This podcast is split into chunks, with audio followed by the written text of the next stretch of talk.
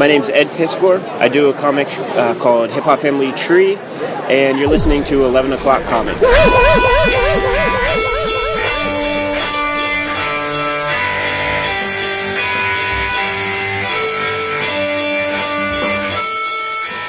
I think this week for me was the equivalent of last week for Jason.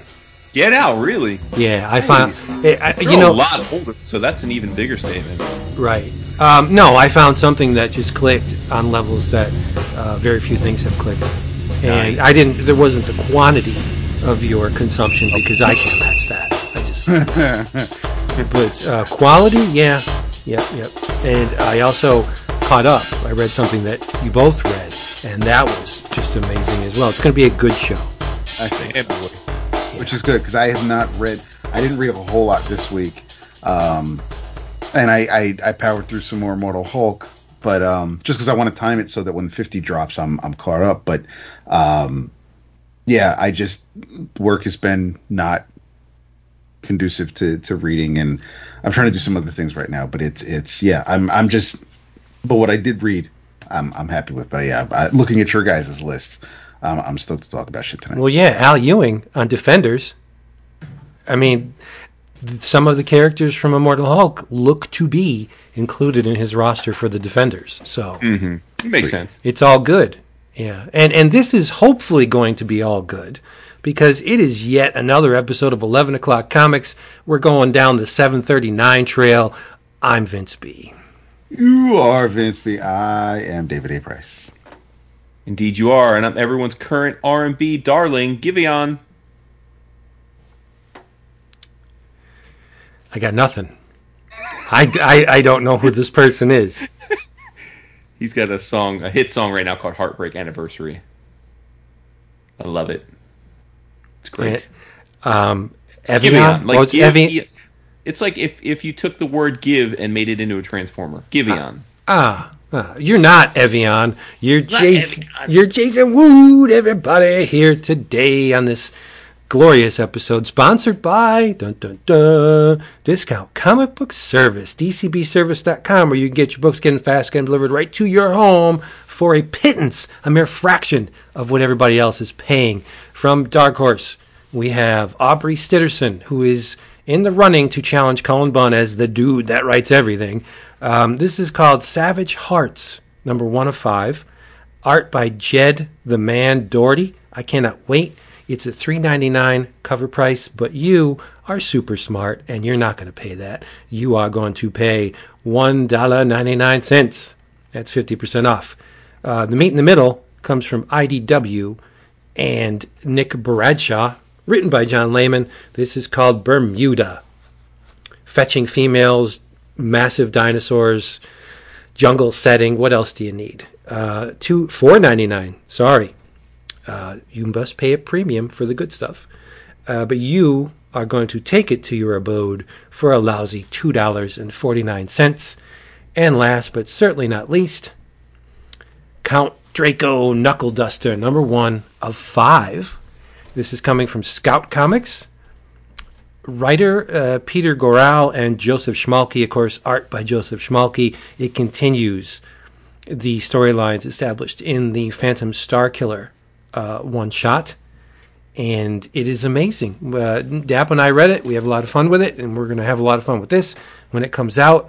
Cover price is three ninety nine. You people can has it for a dollar ninety nine cents. Yes, DCBService.com does not mind late orders, and they certainly don't mind order additions. And you get your books tiptoed to your front door. Bam. Good sir, your books are here. Thank you, my good man. And that's your day. Your day's made because you got a big old box of comics. Nothing is easier. Nothing. Stubbing your toe on the corner of the coffee table is harder than opening opening, ordering from Discount Comic Book Service, DCBService.com. Lead balloon. this is what the kids say. Yeah, I don't want to start uh, things on a down note, but I'm hoping we could pick it up from here. But we must. We absolutely must note the passing of two, two giant men, uh, comic creators, um, landmark uh, works from both of them. The first is um, more in line with David and my tastes. It's uh, David Anthony Kraft Yeah. has left us. Of course, Defenders. Uh, he did a great Manwolf and Creatures on the Loose, uh, but I think best known, you can arguably best known for um, his uh, long-running comics interview zine, which was Absolutely. always, always, always, always, always a treat.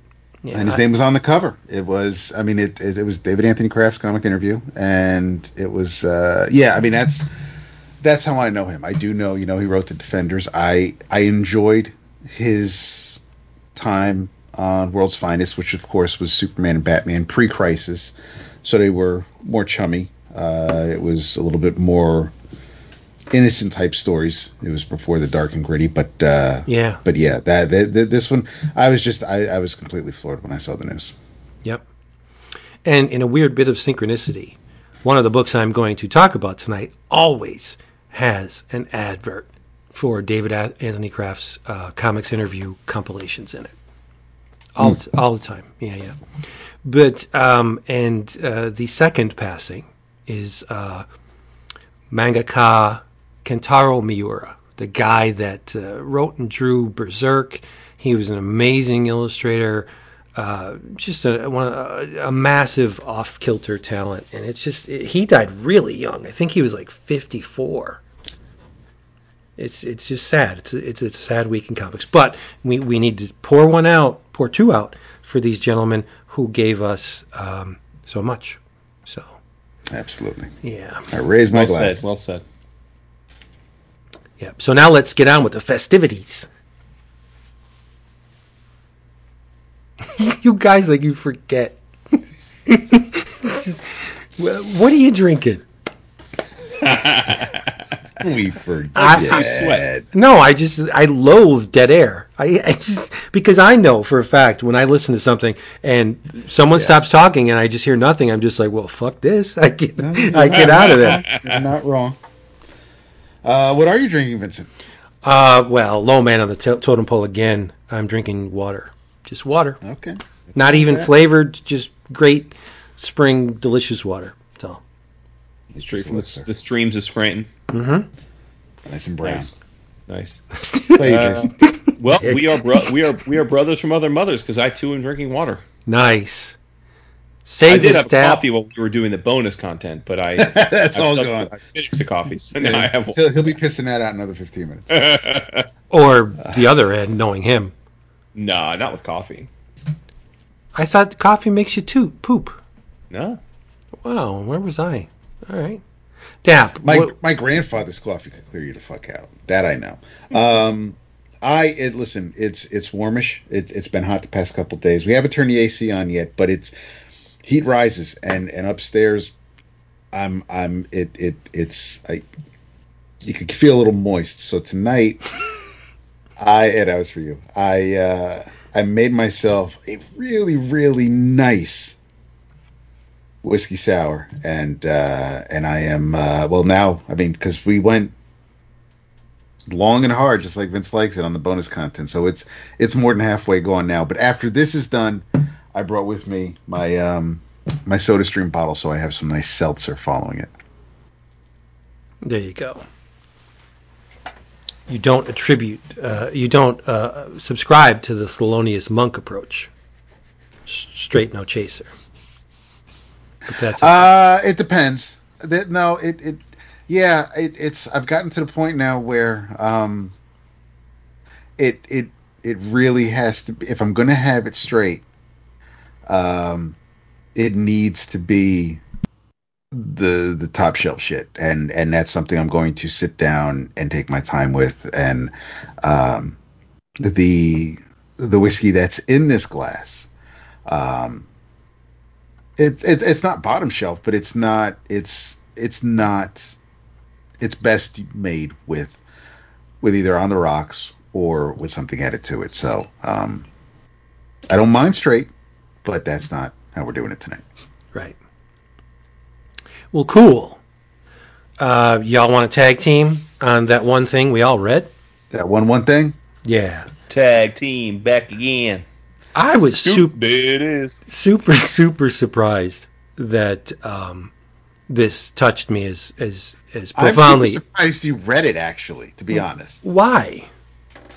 um, it's not necessary. It, it, it because of the subject matter, because of the setting, because of the whole. I mean, it's I I'm I am a I'm a fan of the movie Chinatown. Um, I love the whole noir aesthetic. I I can watch um, Bogart as Sam Spade or Philip Marlowe. I I'm I'm I dig my detectives, um, but there are certain there's certain um, genres that I mean I, I again I mean I'm, I I I love that you you did read this that you that you tried it but that you also enjoyed it as much as you did. So I mean Well- I'm, I'm not I'm not, I'm not saying that you know I'm I'm I'm I'm surprised you.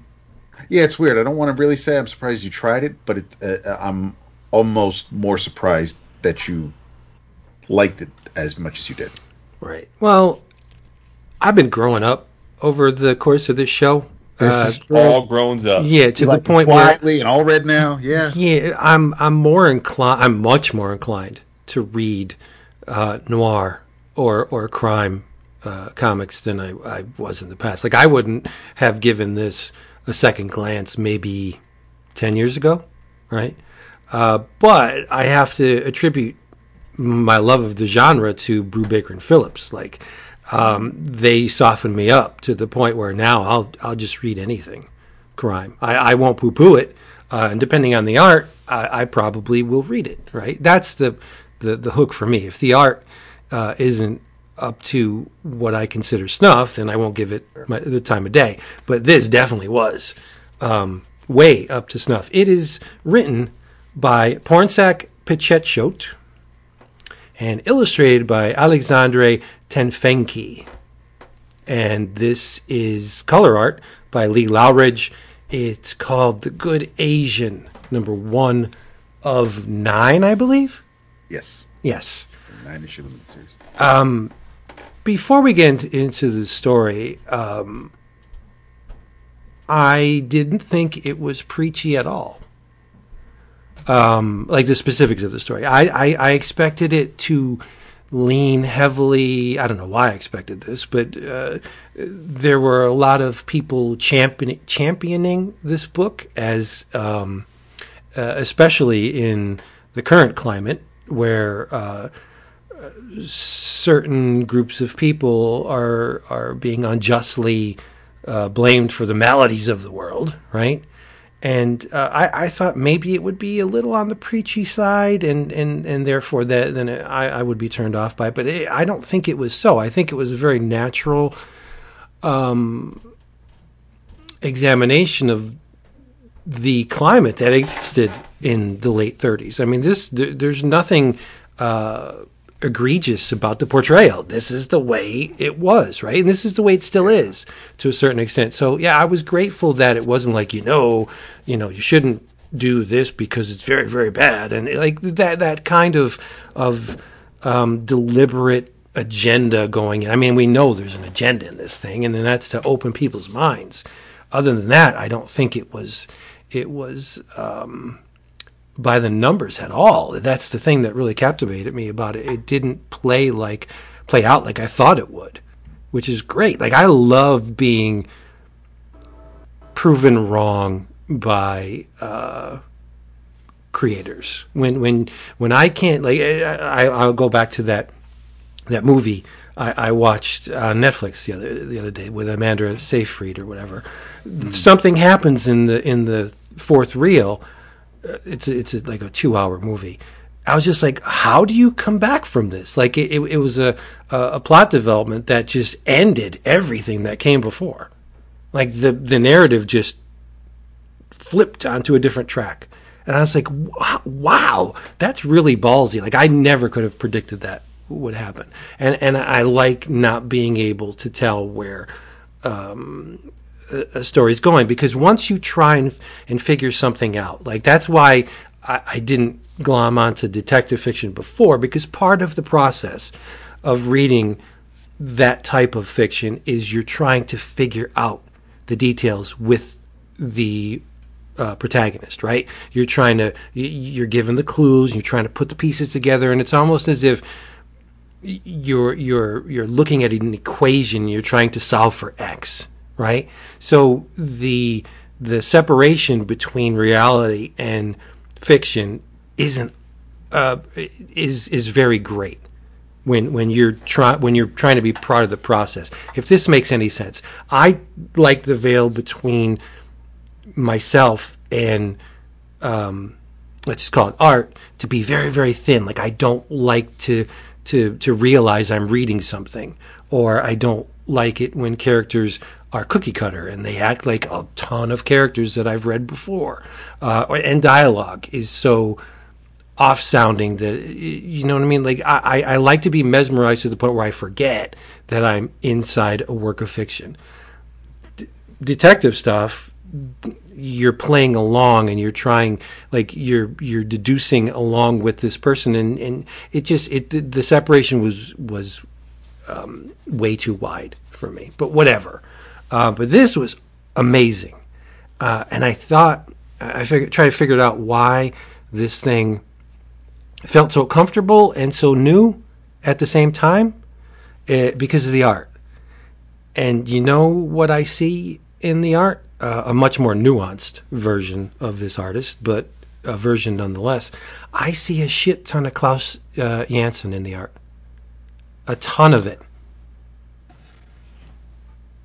Like a a, okay. a, a, very more a, a, significantly more detailed Klaus Janson, but like I say, more nuanced. But I see the the same framing, the same composition approach, the same uh, facility with the figures and the clothing and the, just the line work reminds me a lot of Janson. Hmm. No. I, well, I don't. I'm thinking about it now. I don't. I mean, I didn't. I wasn't picking up on that vibe as I read it, but I'm looking at it again now. I, I mean, I see what you're saying. I guess I did, but it definitely didn't didn't strike me that way as I was reading it.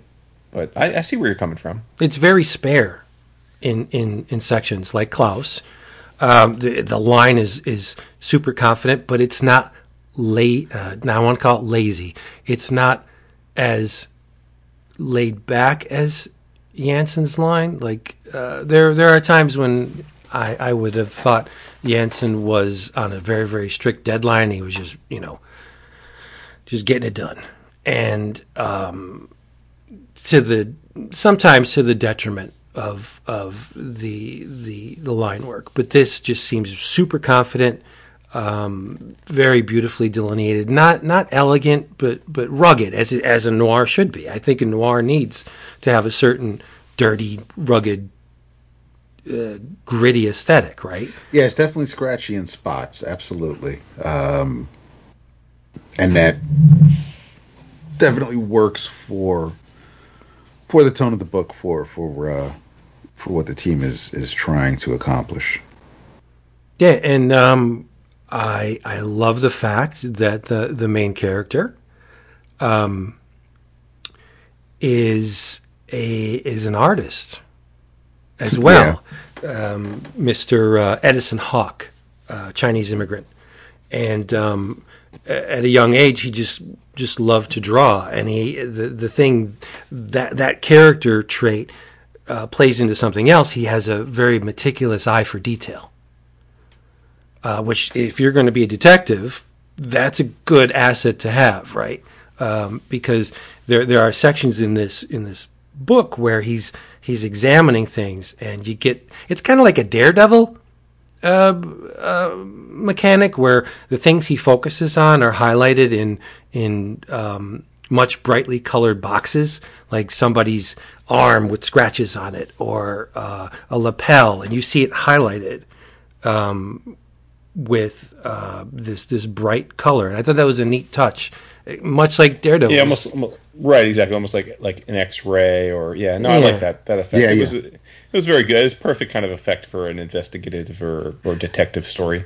It Yeah. reminds me of something that, uh, that that that Ellis would have. Warren Ellis would employ for one of his his artists. It, it's it's there's a um there's there's comics I've seen in the past where someone where, where there's a fight scene happening and, and you see the person making the connections to, against the body and, and and a bone breaking and and Yeah, and Andrea Sorrentino like does that. it all the time in his Okay, art. yeah. So I mean, I know I, I know I've seen it in in in recent years, but uh, but yeah, it's, it's a very similar similar gimmick, and and it absolutely works. And I think it, it's perfect for. I mean, it, it looks good in a when the comic has a fight scene, but here with a detective, you're able to because you can only.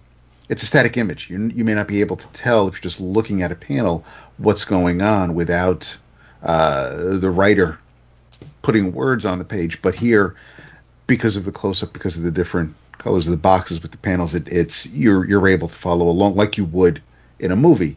Uh, it's it, it's a great use. I, I think it's fantastic. But I- and I also think it's something that you could only do in comics. Yes, exactly. Oh, yeah. absolutely. Sure. Yeah, you, you- I mean, you could you could pull it off in in in a, a motion picture or or or, or film where you know I've seen it done. Frank did it in the Spirit, where you know you focus on. And I'm not saying he's the poster child for this technique, but um, you know, you, you focus on a very, very pertinent detail, and the camera will, will frame it in a way where it's, it's, you know, mainlining it. Like, look at this. This is very important. But this technique, as used in The Good Asian, you that can only be accomplished in comics. Yeah, and I, I thought it was great, and it's it's so matter of fact and and instantly uh, recognizable by the reader. Like you know that this thing is important because it's highlighted in in a different, a much brighter, you know, contrasting color, and it's just like, whoa, okay, so I, I got to take note of this because it's very important. I think it's just a great way to do it, um, and and it requires zero effort on the part of the reader. Like it's not, there's no confusion at all, right? Yeah. Agreed. Yeah. But I mean, uh, it. I don't think it's an easy book to read.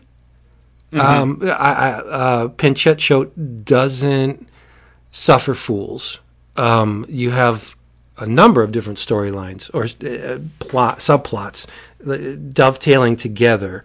Um, the the gist of the, the the matter is there's a millionaire named Mason Caraway, uh, a guy that got rich on sugar. And Mason has a mansion, a gigantic uh, abode, and uh, you know, uh, filthy rich don't clean their own homes. So uh, he had a number of, of women under his employ, um, a couple of which, or maybe most of which, it's never really stated, but th- some of them were Chinese immigrants, and uh, he had a Chinese maid um, who actually was the mother of the uh, main character, Edison Hawk, and uh, he professed to this woman that I'll take care of your son, you know, when you pass. And the woman passed. And I think there's more to this story. I think that uh, Edison is actually Mason's son. Yes, I agree. But Which uh, I believe that's where also some of the animosity lies, because I believe Edison's son knows that. I think, uh, yeah, yeah, it's it's um, yeah, I, I I agree with you. Right. Well, Edison also had uh, two other children, uh, Caucasian. One is uh, Frankie, and we we don't uh, learn the the daughter's name. But for right now, she's unimportant because she only pops up in two panels. And I that, that's what I mean. Yeah, I believe Frankie knows. Even if Edison doesn't know who his father is, Frankie, I believe Frankie thinks or believes that Frankie's th- He believes that Edison is his half brother, whether Edison knows it or not. And I think that's where some animosity lies. That he's he knows. I mean, he he's because of his privilege, because of Edison's ethnicity and background. He, of course, Frankie believes to be, even though he treats him uh, kind of like a brother in a way. He he knows his his station is elevated, and and he kind of it. I believe that he. I think we're going to find out that he may have rubbed Edison's nose in it, at, over the years, and uh, only because he does have some. He there is uh, maybe a tinge of anger because you know dad slept around and had other kids and uh, looked out for them, but I'm I'm I'm I'm true born, I guess I'll I'll say. But it's it's I'm going it's going to be interesting for me to see how their relationship, how we've seen how we may see other aspects of their relationship or even flashbacks to them growing up. Um, I don't think everything was always so uh, rosy between the two of them. Yeah, I don't think there's a whole lot of love between the, the sister and, and Edison either, because you know, even as a child, she called him trash. You know, Yeah. you're just trash. That my dad lets stay in the house, and and uh, so um, Mason took uh, Edison under his wing, uh, treated him like a son, uh, but um, Edison didn't use uh, Mason's millions uh, as a way to further himself in the world because he he did it on his own and and he becomes um, one of the first Chinese immigrants in the U.S. to become a police officer. Yes. And, and then he, uh, from there, he graduates to detective. And that's where the book opens. Um, there's a, a detective, his name's O'Malley, and uh, he's a, a, a racist pig, uh, drops racial, racial slurs constantly, and uh, doesn't have uh, a fondness for Chinese, e- even though his uh, compatriot Edison is Chinese and is has attained the same rank, uh, maybe not stature, but the same rank as as he. Uh, he doesn't think twice to, to drop the, the slurs, even in, in Eddie's presence. So the guy's just a, a, an ass, and um, he has uh, a bee in his bonnet. He's trying to find a man by the name of uh, Hui Long, some guy that's trying to to take over the uh, the gangs of, of uh, Chinatown, and uh, he he needs to find this guy. So when the book opens, they're roughing up uh, a, a Chinese family, and uh, they, he really wants information on this this Hui Long, as, uh, and and that's when when Edison notices that. Uh, as they're roughing up this family, he he looks and he finds some details, and the guy's got the the, the father uh, got, has scratch marks on his arm, and there was something very suspicious about a plant.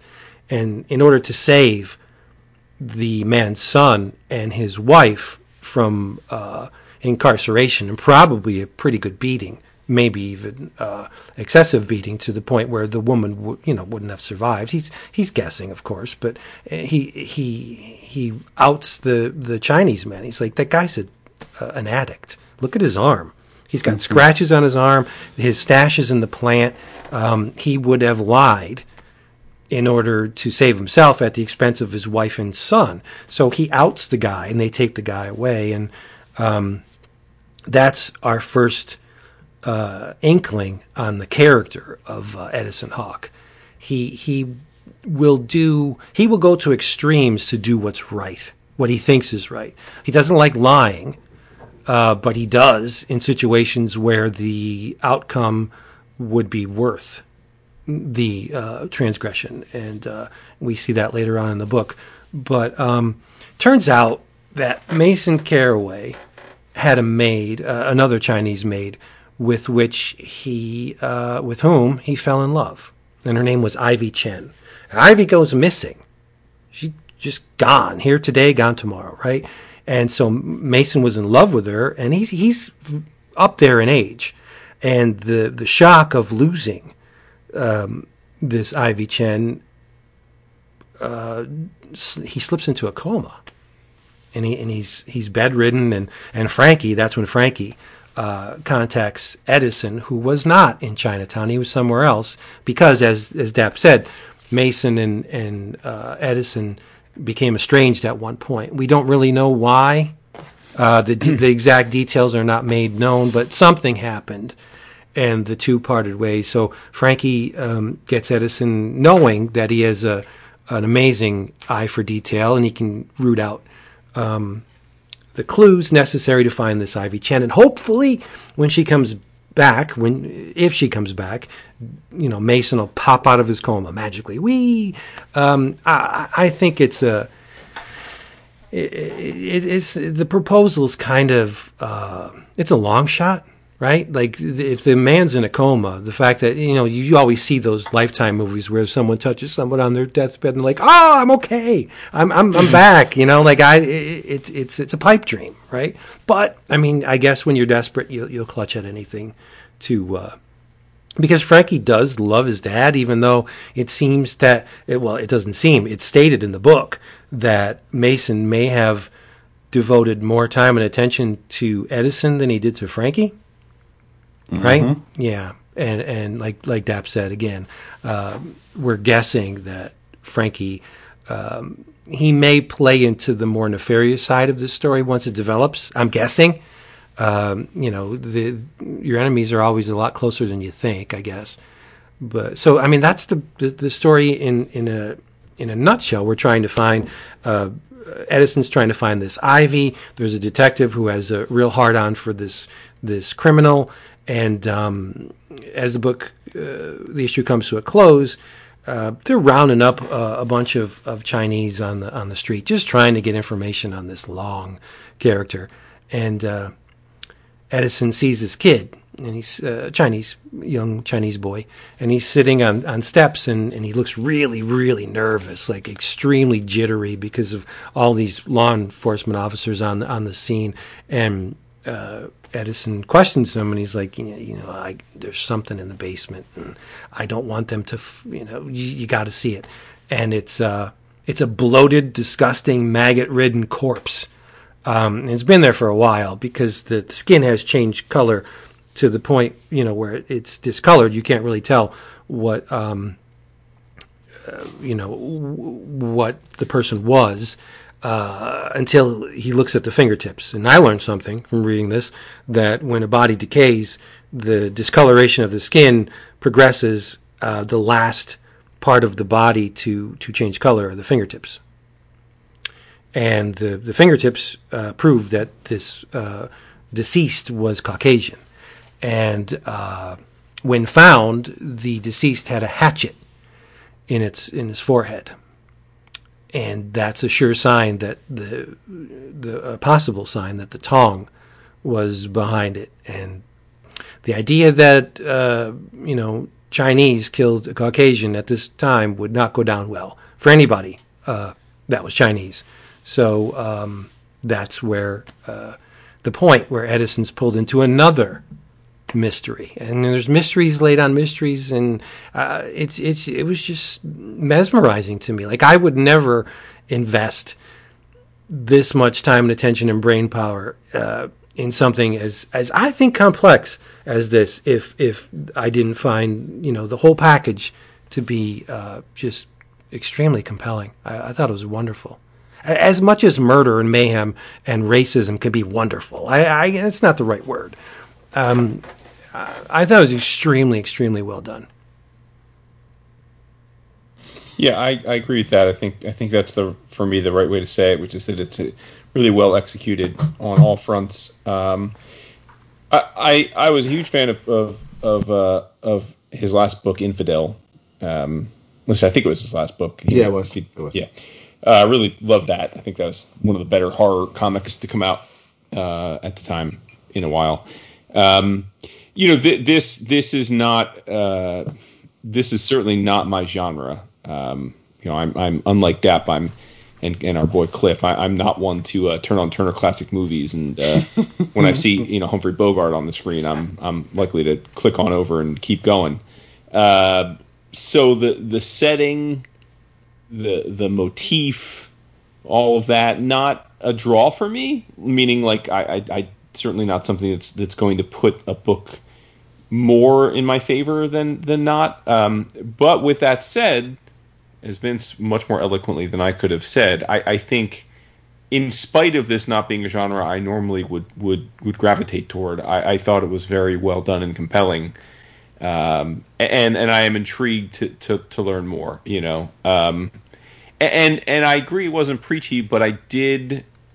I think one of the reasons that I wasn't just totally zonked out on this at the start is that is the fact that it is very much dealing with the uh, the anti-Asian culture that existed back then. You know, um, and, and I think it's incredibly well timed, right? With with with a very well deserved and, and needed uh, push in the last month or two on stopping Asian hate and, and and and Asian Pacific Islander awareness that's going on this month. So I like I think it's all I, I presume that that was a coincidence in the sense that I'm sure they're working on this book for a long time, but I, I definitely feel it, it adds like a timeliness to it even though the book is, is a period book. So yeah, I'm with you, Vince. Like I, I this is definitely not a book that if if like I'll be I, I didn't pre-order this book, um, but then Caleb was gushing about it. A bunch of the other people were, were talking about it, and and uh, so I, I spur of the moment bought it from Comixology. Um, so yeah, I, I but I, I very much yeah I liked it a lot. I thought it was it was it was uh, it was definitely a pleasant surprise for me because because I wasn't going in expecting to to be be uh, as impressed with it as as I ended up being. Yeah, I, think um, it proves that good, solid creation um, connects regardless of, of genre, right?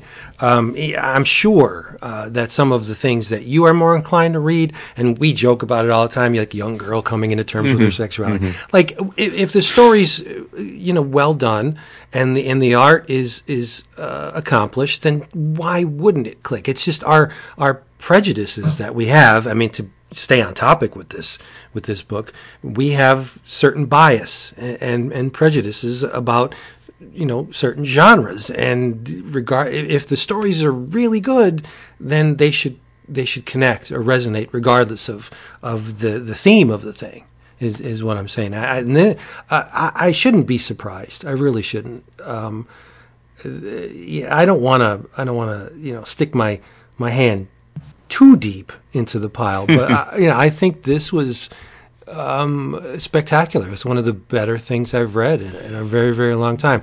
And there, there are nuggets, there are mysteries unstated. Like, how did Edison get his scar? you don't know, but I'm sure right, we, I'm sure we will know. But now I'm I'm uh, uh, you just look at his face and you see that scar, and I'm like, I need to know how you got that scar, my man, because he's real to me. I mean, the the depiction of this character was so vivid that uh, he's, uh, to use a, a, much overused term, he's real.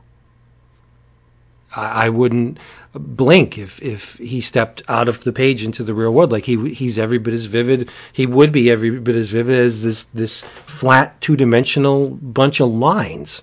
Uh, like this is magic's uh, creation here. It's just great. Yeah, I, I um I was looking forward to it. It was in my previous video. I uh, I, I, read the uh, the image PDFs when it, it came out. Um, I was happy to see copies on the shelf at the shop, so that they they ordered it. Um, I I am I'm definitely in for uh, for the duration, and I am going to um, check out Infidel when I can.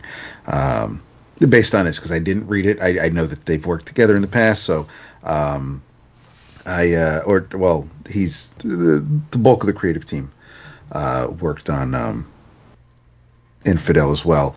Um, but yeah, I uh, I was pleased. I, I it, it's and it, it's it's a situation where I kind of had high hopes because if if you're going to call the book the Good Asian and and I didn't pay too much attention to the solicit. I, I did check out the preview pages because we got three or four of them in, in the catalog. Um, and and based on it, I was I had pretty high hopes and expectations, and it and, and it delivered. I uh, definitely was not not disappointed. Definitely recommended uh, if you haven't checked it out yet. And um, yeah, I, I can't wait for that second issue. Yeah, if the level of quality of the first issue reverberates through issues two to nine. This is going to be one that you're going to want to have on your shelf. Mm-hmm. I, I, really think come you know award time next year, if this means anything to you, uh, you're definitely going to see the good Asian on it, without question. Yeah. But who knows? You know, they may shit the bed halfway through. I'm just saying, if the quality remains consistent, this is going to be one for the for the the archive. Yeah. Yeah, we- may get a Camelot 3000 and, and have to wait 16 years for uh, between issues. Um, yeah, I, I, I don't think the the Camelot 3000 is going to be be a factor. No, gotta hate that book. I know. I, I really hate it. And it, and it wasn't. It's not sour grapes. Like, oh man, you guys took forever to finish this friggin' thing. I just think it's bad. I, I think it's trite and it's just bad. Brian Bolland art aside, I just bleh, I yeah, no no. You Yeah, he- have such a hard on for Camelot 3000. It's so terrible. It stinks. It's not good, and it had such a reputation even back in the day. Oh man, oh. Camelot 3000 is the, the hotness. We didn't say that because that word wasn't invented back then. but I'm just it's nasty. It's not good. It's not good at all. Sorry, fans of Camelot 3000. I just Both of you. yeah, all two of you. Sorry, Mr. and Mrs. Bolland. Sorry, Mike and Brian. yeah, really. I don't even think Mike likes it. Oh, what you got, Jason? they say that uh, interesting work is something that sticks with you, even if if you can't say you you liked it per se. And and I can't since I read it uh, today, I uh, early today, I I, it, I can't get it out of my mind, which is probably problematic. So I have to I have to to I guess probably the one of the uh, the it books of the week. I have to I have to bring Red Room number one to the table. Oh, don't go too deep into it. No, well, listen, this is not a plot-driven book, so I, I, don't, I don't, I don't think we have to. I'm not going to spoil you there. Um, I, uh, for Red Room number one is the it's it's it's a it's Ed Piskor's new book. Um, I believe if you are a patron of Ed's, you've been able to read this uh, in in a web comic form uh, for the last few months. He's been posting it, uh, I think, page by page. Uh, but I'm sure that's a lot more people are reading it like I did, which is in issue form from Fantagraphics. It's a, a big issue. It's uh, like over 70 pages, so you're getting your money's worth. It's a 6.99 book too, but but I do think it's worth it. I mean, it's it's he's not you're not you're getting plenty of content.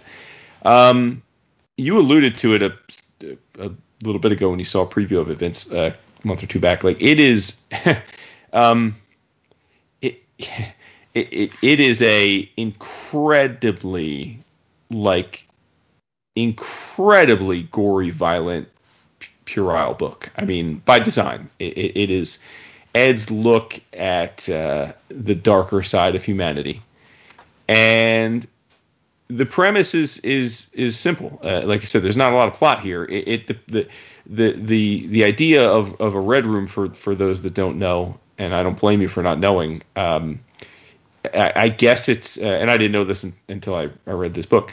Uh, it, it is a catch term for places on the dark web where you can, I guess, see murders. Um, and it's apparently a real thing. Like apparently, this thing that that, that concept exists actually out in the earth that we exist, the, the reality we exist Yeah, in. it definitely is a real thing. Okay, so yeah, so and I guess as, as it goes, you know, we've all heard of snuff films back in the day where there were these alleged murders that would be put on VHS and, and people would, would would would trade them or acquire them, and but they were illegal type of thing. So this is the modern equivalent of that, and as been said, by all accounts, it's a real thing. Um, where people go on the dark web and they pay obscene amounts of money and they get to see murders, like torture and murder, and that's what this book is about. Um, very graphically and unapologetically. So I, I put that out there because this is not a book that's going to have universal appeal, right? This isn't Jeff Smith Tuki where we're going to all talk, read it, and talk about it, and everyone say everyone needs to go out and buy it, right? this isn't uh, Wicca where we're, you know, I said anybody, anybody that's listening should give it a try. Uh, th- this is a thing where you you have to be of a certain, you have to have a certain willingness to to be able to to take in this kind of thing, and, and I, I expect it's a very limited number of our listeners. Um, and, and I'll be honest with you, I I uh, I think for me, you have to be in the right mood. Um, like I read it in the, early in the in the middle of a weekday, I, I which I think was the right right thing. Um, I presume it's totally up Vince's alley aesthetically. Uh, Dap, I think it's probably not at your upper alley aesthetically. Um, but the thing I'll say about Ed, you know, we we we have uh, many times over the years gushed about his work, whether it, it, it be what he was doing with the X Men and, and obviously with hip hop being the thing that, that I most cherish that he did. But but you know he's also done other things like Wizzywig and the like, where where I, I will say that that in the weirdest way, reading this, I, I give him credit because in spite of it being like unabashedly cringy and and and I think it's it's designed to to disgust you. I think if you're reading it, he he wants you to be disgusted by it. It was educational. Like it was in a weird way. Like I'm like, oh wow, this is like it does introduce you to this tiny subset of of of the human populace that have these puerile desires, and I. I think it's the same kind of thing that makes us love. A lot of people love true crime podcasts about mass murderers, and what makes us fascinated with with with watching documentaries about serial killers. I, I there and I I'm not a psychologist, so I can't tell you what it means uh, about us that we're all that we can be fans of that kind of thing. Like I don't know if that's a bad thing or if it speaks to some kind of like I don't know. I don't I don't know if there's there's anything subtext to it. I, I don't know that, but I will say that uh, that that I read this and each page I was like disgusted by, but I kept reading it and um, I think I assume that's what he wanted, you know. And and I will say that structurally speaking, as I understand it, it's it's somewhat of an anthology, um, and, the, the the the mechanic of the story, and I'd love to talk to him about this directly. The mechanic of the story to me very much had a Stray Bullets vibe, where you're introduced to these characters in different settings at different periods of their lives, and much like Lapham, he doesn't suffer fools. I mean, he's not giving you uh, cut editor's notes or anything. Like you, you, you kind of have to get a feel for it, and you start realizing like, oh, this happened before. Okay, oh, this is a different point in the person's life. Um, and I like that. I like that, just like I very much like Stray Bullets, and not unlike Stray Bullets. That you know, Stray Bullets is also a very a, a book that's that's that looks at the darker side of humanity. But I will say this is a far more graphic and uh, book than than than Stray Bullets is. Um, in in, in many ways. Uh, but I, I listen. I, I can't tell you like I, I can't say like I enjoyed it. Like like I I you know, meaning that I'm like I'm not like holy shit like this is. But I was absolutely fascinated by its existence and the execution of it. And um, you know I I know that he has already done. He's already drawn seven issues of it, and I believe he said he's this first arc, in as much as there's an arc, is going to be 13 issues. So, yeah, uh, I'm probably only appealing to five percent of our listenership with this, but it's it is you know it is it is a sight to behold. But it did leave me gobsmacked. Like it it did make me wonder, like what why did why did I enjoy reading that? Like what's the matter with me? Like what does that say?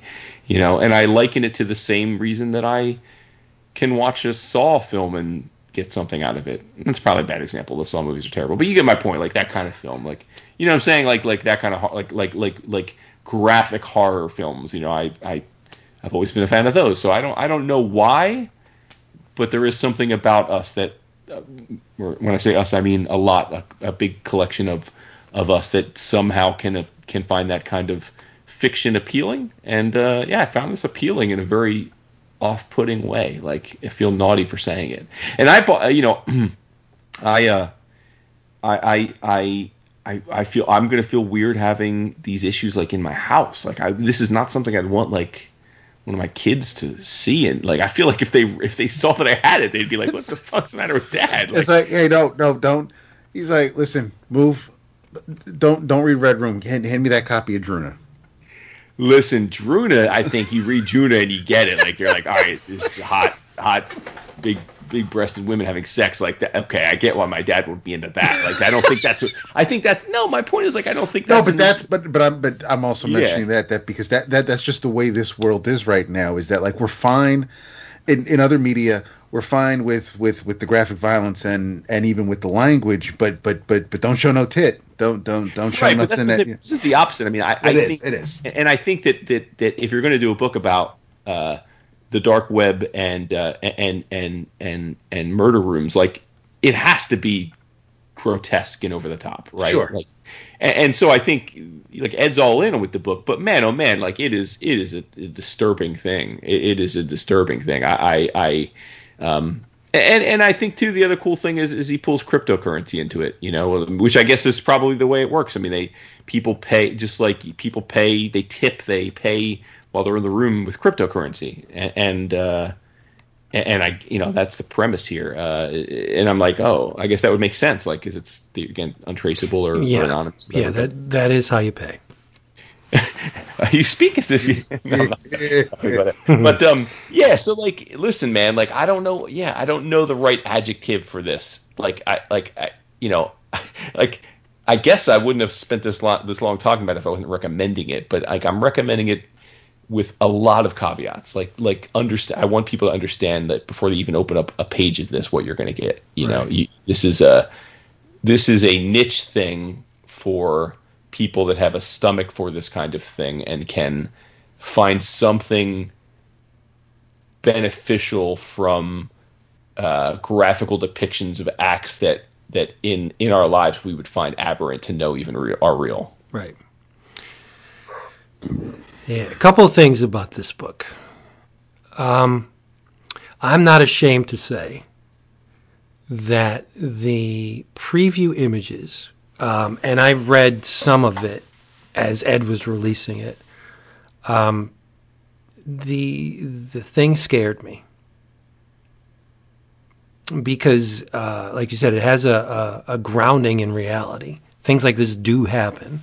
Maybe not to the extent that Ed portrays it. I mean, there's some outlandish stuff in, in the part of the first issue that I read. I have the, the book coming from from our sponsor, but um, it really scared me. I found it dangerous and uh, to the point where I was unsure about what he was doing, why he was doing it, and why should I order it. And then I thought, I of all people welcome the the chance to be pushed over that threshold, right? To be forced, kicking and screaming, into observing and witnessing and experiencing things that I wouldn't willingly do or view, right? That's me. That's who I am. I love the the transgressive. I love the outrageous and the over the top and uh, grand guignol. That's me. So I thought, well, I'm being ridiculous, and it, it, I put it off. I put off ordering it for so long that the cutoff on the first issue had passed, and uh, issue number two came up uh, for order, and I and I sent. Uh, DCBS a message saying, "Yeah, I fucked up again. Can you add Red Room number one to my order?" I ordered issue two, so now I mean I'm I'm locked in um, for this book. But if you look at everything Ed has done to date, right? I think he would agree with this with, with, with this assessment of his character. Ed Piskor is extremely obsessive compulsive when when he latches onto a subject that he finds fascinating, he needs to know everything about it. He wants to take the red thread and map out all the principal players in that thing that he loves and draw the lines between each one, how they relate to each other, uh, the origins, the, the the interconnectivity of all of these things. Like he is extremely immersive in whatever he finds fascinating. Look at Wizzywig, right? Um, he loves comics. He loves hip hop. The the hip hop family tree is a dissection of comics via hip hop. Like it's insane. Look at his X Men thing, right? How he just chopped up and cross referenced and played out all of the events in that particular span of X Men history that he found so compelling, and he just showed how it all related to each other and and and what made it tick and everything. I think that's what Red Room is. I think Ed looked at this phenomenon that's going on in the dark web and said, "Man, that's fucked up. I need to know more about this." And he jumped in head first and became super obsessed and he made us you know uh, made a narrative out of it that's this is just ed being fascinated by something and to our benefit right you know, um, he needs to know. He needs to understand. And I think um, this is just another one of those iterations where Ed is understanding his subject matter through um, manipulating manipulation of sequential art. It's what he's doing. It, it, I don't. I did find it surprising initially. If you go back and um, you know look at my previews videos, I'm like, what the hell is Ed doing? This doesn't make any sense. I don't get it. It's scary. Help, right? But you know, when you take a couple of minutes to try and figure out what he's what he's doing, or at least from what we know of the man, trying to try to put the pieces together, I think this is just another permutation of his fascination with something that he just consumes it.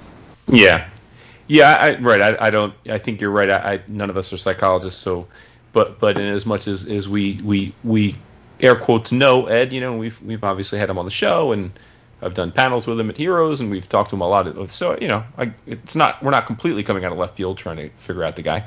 I would agree that that based on what we do know of Ed and. uh you know, I, I guess we call him an acquaintance more than a friend because I don't want to I don't want to uh, like overstep but uh, yeah, I would agree with you. He he does definitely appear, at least when it comes to his professional stuff, to be obsessive compulsive, Right. because he he he he has been he is all about the, the details, man. And, and I think you probably even see that with with their approach to to kayfabe, right? I mean, it, like, Oh, exactly. like, Yeah. Once he's in, he's in. Like he's he's all in on whatever it is that he's doing. You know, Right. to the point of of of of at least mastering it, and then he gets out, right? Right. And moves on to something else. Well, let's be honest. The approach, uh, the kayfabe approach, is to scan old episodes of Eleven O'clock Comics and find out what we talked about ten years ago, and then talk about today. I'm kidding. I'm kidding. But you know what? Get him. Get him on the horn. Get him on. Let's let's have him on. It's he. He's been here before. right on. Yeah. But yeah, I can't uh, wait to get this. Um, and and actually, it, it dovetails nicely into the book that I want to talk about in a little while. Oh Jesus! Everyone, wow! Back back to back uh, uh, uh, torture porn uh, books. uh, well, it's not porn, but there's a, there's a lot of bloodshed in it. Yeah, okay, yeah, yeah. Dap, what you got? Dad, talk to us about the Super Sons. No, yeah, no. We need we All right, need yeah, a, let's uh, let's lighten up. How's that, Archie? no. I think we need a buffer. We need a buffer in the middle. Yeah. All right, so I will. um Oh well, no, I, all right, I don't want to. bu- Yeah, no, this is okay. Um I read something that I was really looking forward to. Uh It's it's weird, yet it's it's it's a buffer. It's not necessarily something I think would be a Vince's alley. Um It's I, I got the preview for uh, Little Victories, which is published by Titan, and uh, it was initially announced, solicited um, right around when COVID hit, and then uh, it was it was announced again, resolicited uh, a few months ago. So it's it's um, it's finally coming out, but um, it's it's a uh, it's a translation because I believe the original um, is in French, um, but it's the, the the actual title is uh, Little Victories. Um, autism through a father's eye so it's basically it's it's, it's more or less a uh, an autobiography of um, of a father and uh, Yvon Roy, and it's the story of his son during the early years of of his son's life, and um, the art is fantastic. I I um I decided to request the uh, the PDF because I didn't know how um,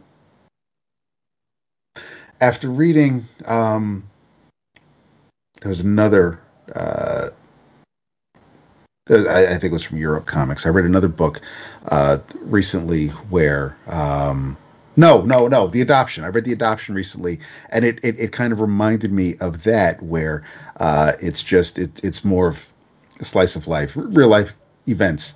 Uh, it's just kind of put me in that mood, but. Um, Roy's art. I- really like the art.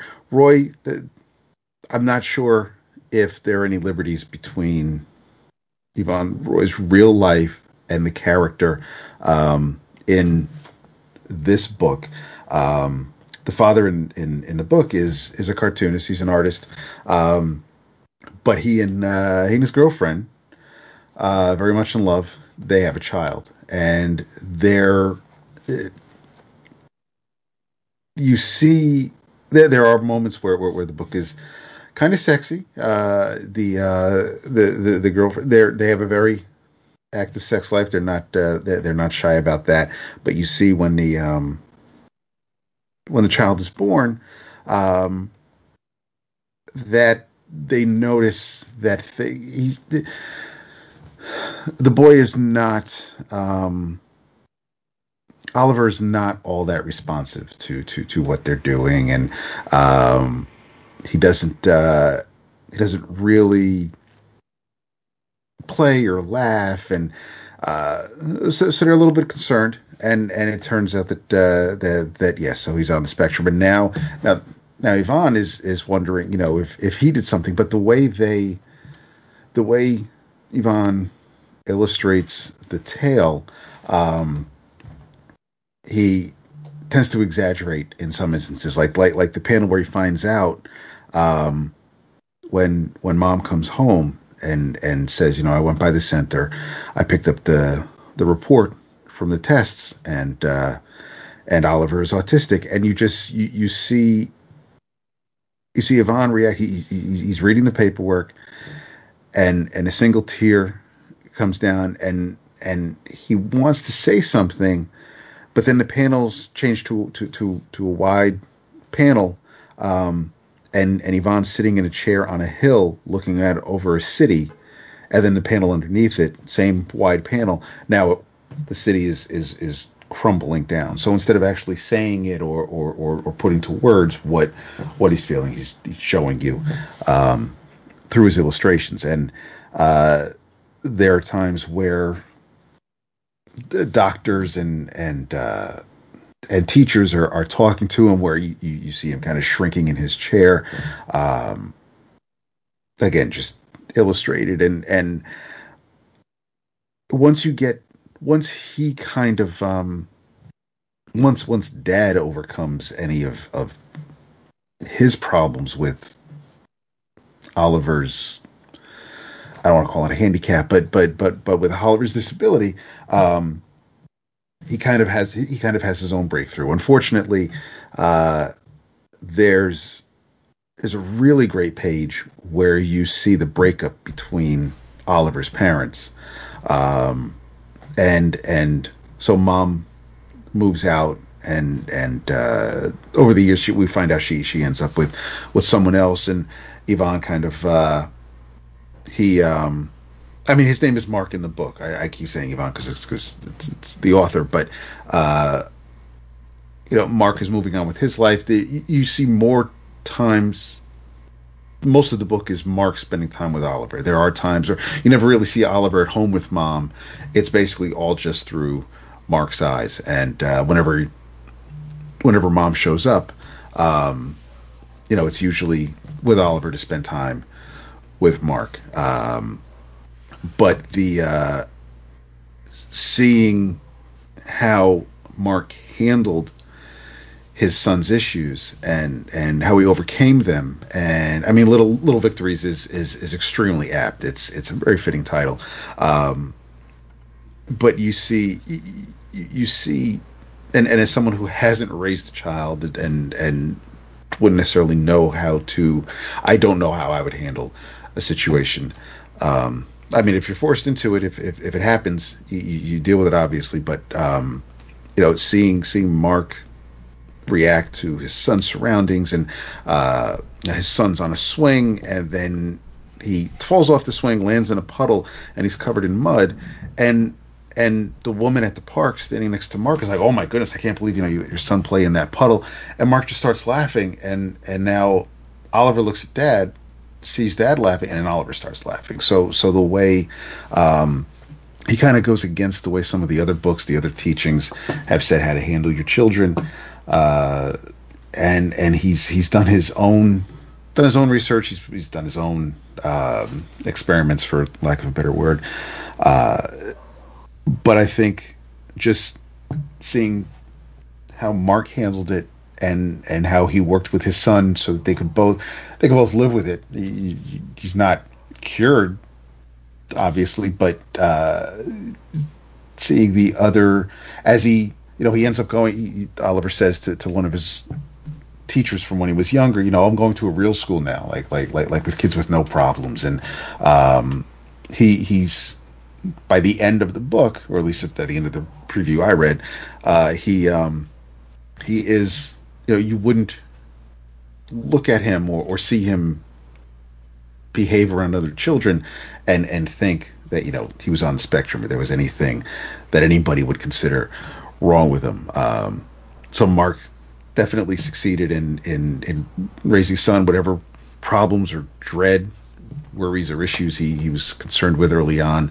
um, have pretty much subsided by the time you get to the end of the book. Uh, the, the last page is great because Oliver and Mark go out and have lunch, and um, Oliver's one of Oliver's teachers uh, sees them in the park and uh, can't believe that Oliver is making eye contact and hugging people when he was much younger. He he would never even consider doing that. He wouldn't look anybody in the eye, and uh, it was just it was.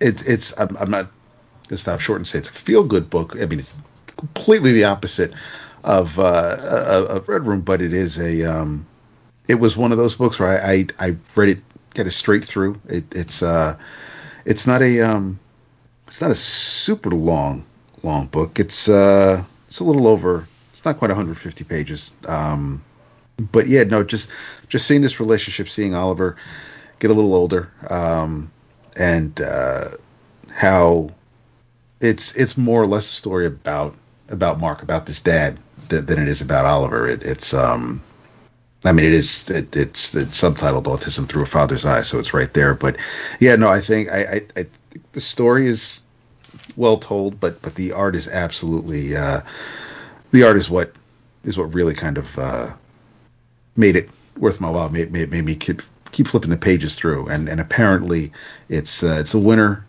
of the Disability Fund and Society Award for Best Biography. So I don't know um, if this is something that uh, parents of autistic children should read or could read, or or if uh, if this is something that you know teachers who work with autistic students um, could take something out of. But no, I think it was a. Um, obviously, there are there are stories for all different sorts of people. Uh, since we're considering what we're talking about tonight, but no, I I, uh, I like this a lot. I, am glad it was finally out. Um, and I, uh, I, I definitely think it's one of those. It, it's it's weird. I don't think you know too many people are going to find it, or or if if you ordered it, it's probably because you wanted to read it. I don't know too many people who were like, yeah, let me just find something to read and oh this is on my shelf finally i never got around to reading this but it, it's it's something that i'm glad i, I took the time to uh, to consume i dug it a lot I, I really do think people might get a kick out of it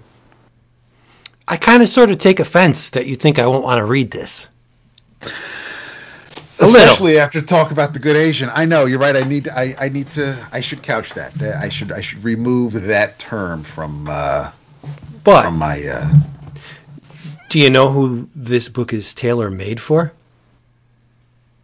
Who? Nina. No shit. Nina teaches autistic children. Every, oh, I didn't know that. Yeah, okay. every day. That that's her thing. Oh, I would that dude. Yeah, yeah and she comes home and um, she just she regales us with stories about the things that these children do, and I and, would love to know what she thinks of this. Oh man, she just it. she just lights up. That is Nina's passion is to to uh, to be with these children every day and to help them, you know, at least make some sense out of out of everything. Um, yeah, she's wonderful, but uh, yeah, this would click uh, profoundly with Nina. I th- and and and he doesn't, you know, when when Oliver acts up or or or uh, gives that a hard time, you know, we don't really focus on any negativity. Like like Marcus Stern with him, and and you know he's like you know we're not um, like there are times where they were playing video games and and Oliver was getting upset because Mark was winning, and and you know Mark tells the reader that you know while while Oliver's at school he does take the time and uh, plays a little, so he's practicing while Oliver's at school, uh, and he purposely went to lose one game so this way Oliver could get get a win. Um, and he accidentally like just just threw no because of the way the games work and and you don't know what your opponent's going to do. And I think it was a racing game. Um, you know, oh no, that banana peel comes out of nowhere, and and it's you know so so so Oliver loses again and and throws a huge fit. And um and and and dad you know dad absolutely he, he doesn't he, he punishes him. You know he's like this is this is what's going to happen now. And and uh eddie you know and he's he's not overbearing. He's he's strict to a degree. Um but it's it ends up um being beneficial and and yeah uh, uh, there's a time where Oliver when he's much younger when he's um a little more than a toddler he, he, you know he's like he's frightened of like dust bunnies. And and uh you know and and Mark ends up like putting surrounding him with dust bunnies until like he can overcome his fear. And um it's it's just a uh it is. It's. I, I, think it's. A, I mean, he gets rid of his television because you know it, it's a distraction. Doesn't want anything to uh, get in the way of, of his child's learning or, or, or, getting better, if, if you want to say it that. But no, I. Um. So yeah. So if if if she gets a chance, if she, if she reads this, I, would I'd love to know her take. Yeah, the thing that makes me want to read it is the. Uh, the sequence where you said that Oliver jumps in the mud puddle Yep. And Dad looks at him and laughs, and then Oliver laughs, and uh, he the the father isn't applying a, a societal template on this kid where it's like, oh, you can't do that. That's not what people do, you know, or or uh, God damn it, I have to take you home and clean you up, and it's you're going to dirty the car, and you're going to dirt, you know. It, he doesn't see it that way. He they're they're right in the moment. The kid is experiencing this joy of being in the mud puddle and the dad's just like giving him the thumbs up like you you be you. That that's very important. And um, I, i'm learning this from from nina where you know they have to experience the world on their own terms and you have to reinforce that. You can't say this is the way quote real people or, or no, normal. I, I don't even want to use that word but this is the way it's done in society. You have to do it that way too. Screw that. No you don't that that's why yeah. we're in the predicament we're in, right? Yeah, I was going to say I think there's a lesson to be learned um, in in seeing and understanding, uh, you know, friends that parent that are parents of, of kids on the spectrum. Just it's it's I think we can all uh, learn from from like you're saying how they handle uh, their kids because because I can think of so many times, especially with our our oldest, you know, were, were when they're really young, you just like you freak out, like you're making a mess, or oh, you got can't do it that way, you know. And it's like when I look back on it now, of course, hindsight being twenty twenty, I think, man, like who gave a shit? Like, Same. like what? Like, yep. like who cares if the kid wants to make a mess while they're eating, or you know, color out of the lines, or you know, like you know, or what, whatever, right? Like, it's just it, it, it, it is a lesson I think, unfortunately, a lot of us kind of learn as our kids get old enough to that no longer matters and you think like, and maybe that's why grandparents are so much cooler like because you, yes, you yeah. you're like you realize like a lot of the shit you worried about wasn't really it's exactly at right. all yeah and uh, yeah i mean so but I, I, totally agree with you i mean this definitely sounds like a book i would enjoy reading so uh, yeah. i think you would yeah. yeah first couple weeks uh, on the job nina encountered this this child that was extremely violent she'd come home with bruises all over her arms and yeah That's, and oof. he would go into the bathroom and put feces under his oh. finger under his fingernails oh, in, no. in hopes of scratching you and and oh, getting and getting you infected like this the kid's really smart but he's uh, he was he was with her very very violent and and uh, unresponsive he's her best friend now i mean in class she got to him and and I guess in her willingness to just take him for what he is and and try and you know find that that common ground between the two of them. I don't. I mean, she could explain it better than I can, but I mean, she reached out to him and he reached back. And not because she tried to change him. I mean, yeah, she told him like that's really not cool, dude. Trying to get somebody infected, but uh, he they've both developed this this rapport with each other where Um, he's not nearly as disruptive as he was, and I mean he still is to a certain extent.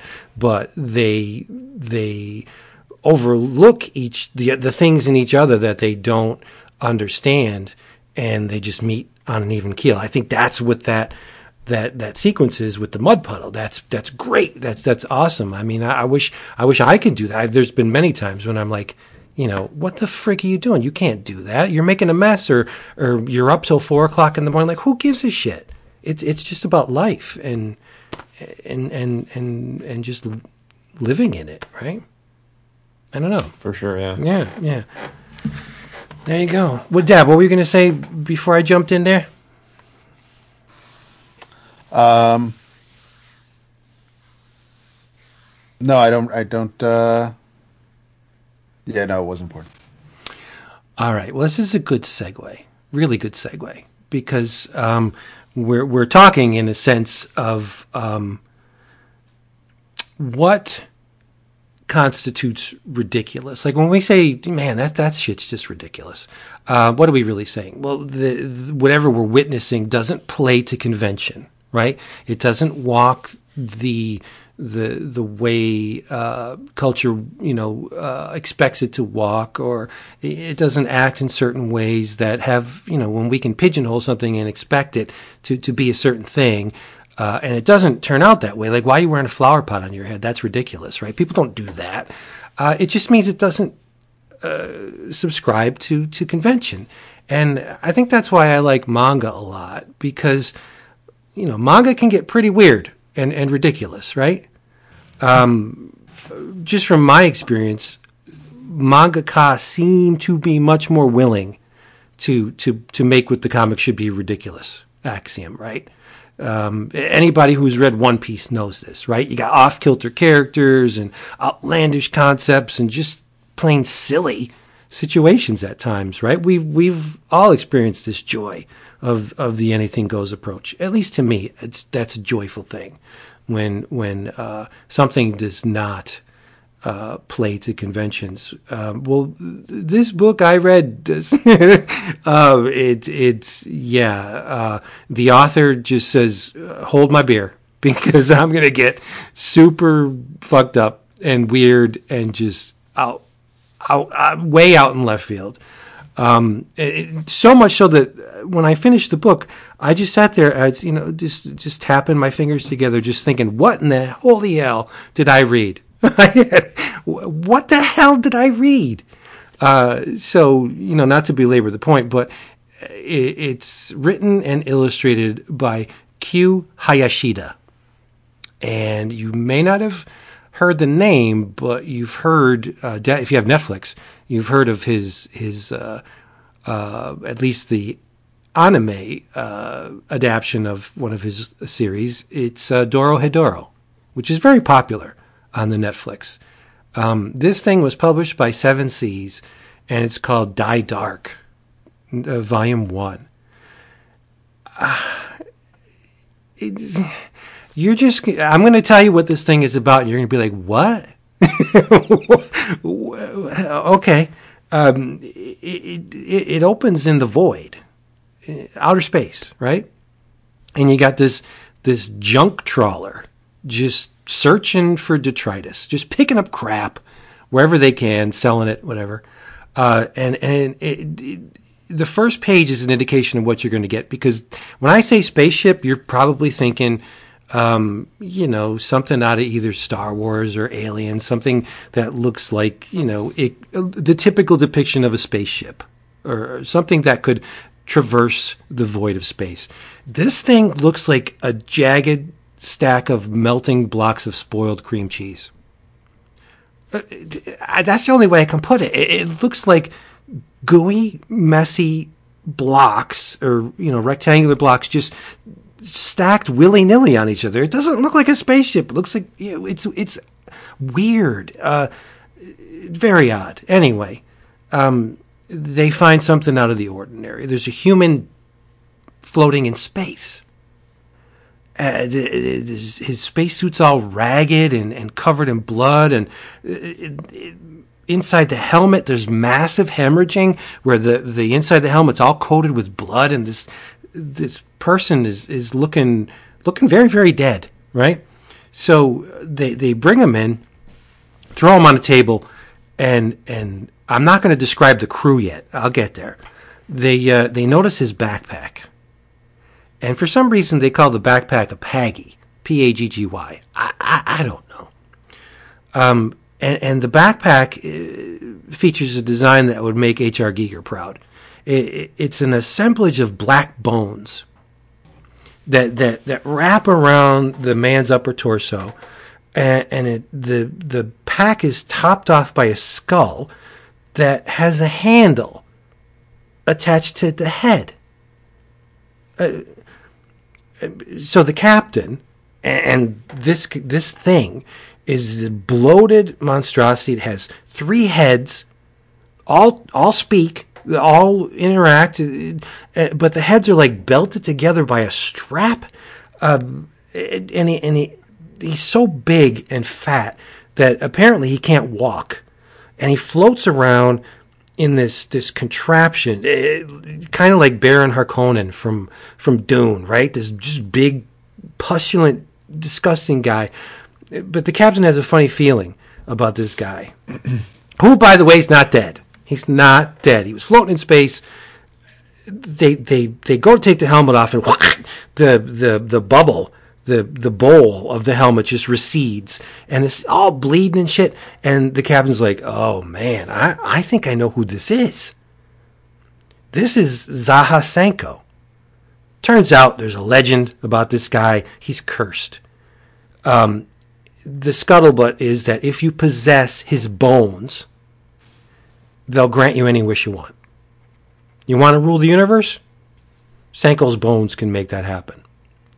I, I don't know how, but they can. so so they strip the Zaha down to his, his black tattered underwear and they put him on ice until he dies. Captain's like, I'm gonna get the bones, I'm gonna be head honcho, this is gonna be awesome. So the crew goes to sleep. And the captain sleeps suspended in a giant bubble of some kind of gelatin like substance. he's just, he's got tiny little legs. No wonder he can't walk because he's so big. He's got tiny little legs and these little tiny feet. Um, he's too much. He's too big. His legs can't support his weight. Uh, so while they're all sleeping, the pack that they took off, took from Zaha Sanko, comes. It springs to life. Did you ever see American Werewolf in London? You probably, you sure have, right? Yeah. Remember the oh, yeah. mm-hmm. transformation scene where uh, the, that famous transformation scene where the, the the, the the fingers and the bones and the body extends and the jaw pooches out.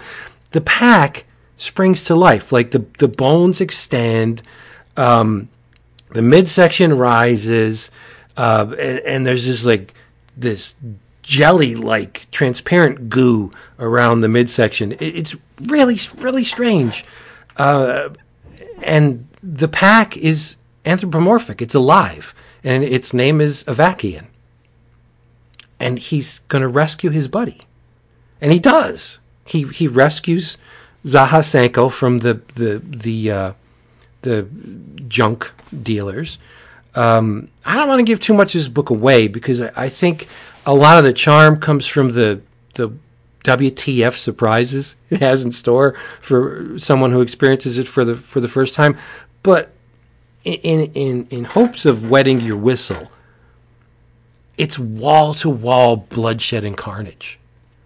Like when when shit hits the fan and Sanko has to defend himself, Avakian's head tips back right? And his jaw dislocates, detaches. And this, this metal carriage thing extends from his throat and it, it's, it's, it's cradling a black bone. And he could shoot the bone to wherever Sanko is. And, and Sanko catches the bone and lifts the bone over his head and he says, Come, dark flesh. And the bone turns into a black bladed hatchet. And if he cuts you with it, if he manages to connect with the axe, your flesh will just flee your body. It just falls off your body explosively, like skin, blah, just hits the floor. Your eyes bug out, like uh, your entrails. You, you ever use those little popper things on the Fourth of July, little bottles, and you pull a string, poof, all the, the, the streamers pop out of them. Your guts will do that, like boom, just just blow all over the place, right? Uh, he, they're powered by this something called dark flesh right? And, and the obviously the two of them were not from around these parts, right? Their home base is in another dimension, and dimension's called Darknest, the sunless world, and it's straight out of Lovecraft. HP would be friggin' proud of this. Cosmic, mind blowing horror, right? You try and wrap your mind around it, and you're just going to go insane. Um, the place is only accessible through black holes. So there's a point in the story where they're going home, like, ah, let's go home. And they're like, oh, look, there's a black hole. Now, these are, this is a guy, a human being, apparently, in space, and he just jumps into a black hole. Just, woo! Get, and you see the, the spiral and their bodies are being extended and, and they're, you know, it's like riding a water park ride. And, and the thing, Sanko's a bone collector be, after they killed all the crew of the, the junk trawler, they take all their bones and their viscera and their body parts and shit. Because in Darknest, bones and all that, the, the stuff of the dead is currency. I, I got nothing. just like, like what? It, it's it's extremely outrageous. It's it's it's like it, I can just imagine si- sitting down and trying to. I'm gonna. All right, here, I'm, here's my new series. This is what I'm coming up with. Like to get all these things together. And, and this spills out into the character design too.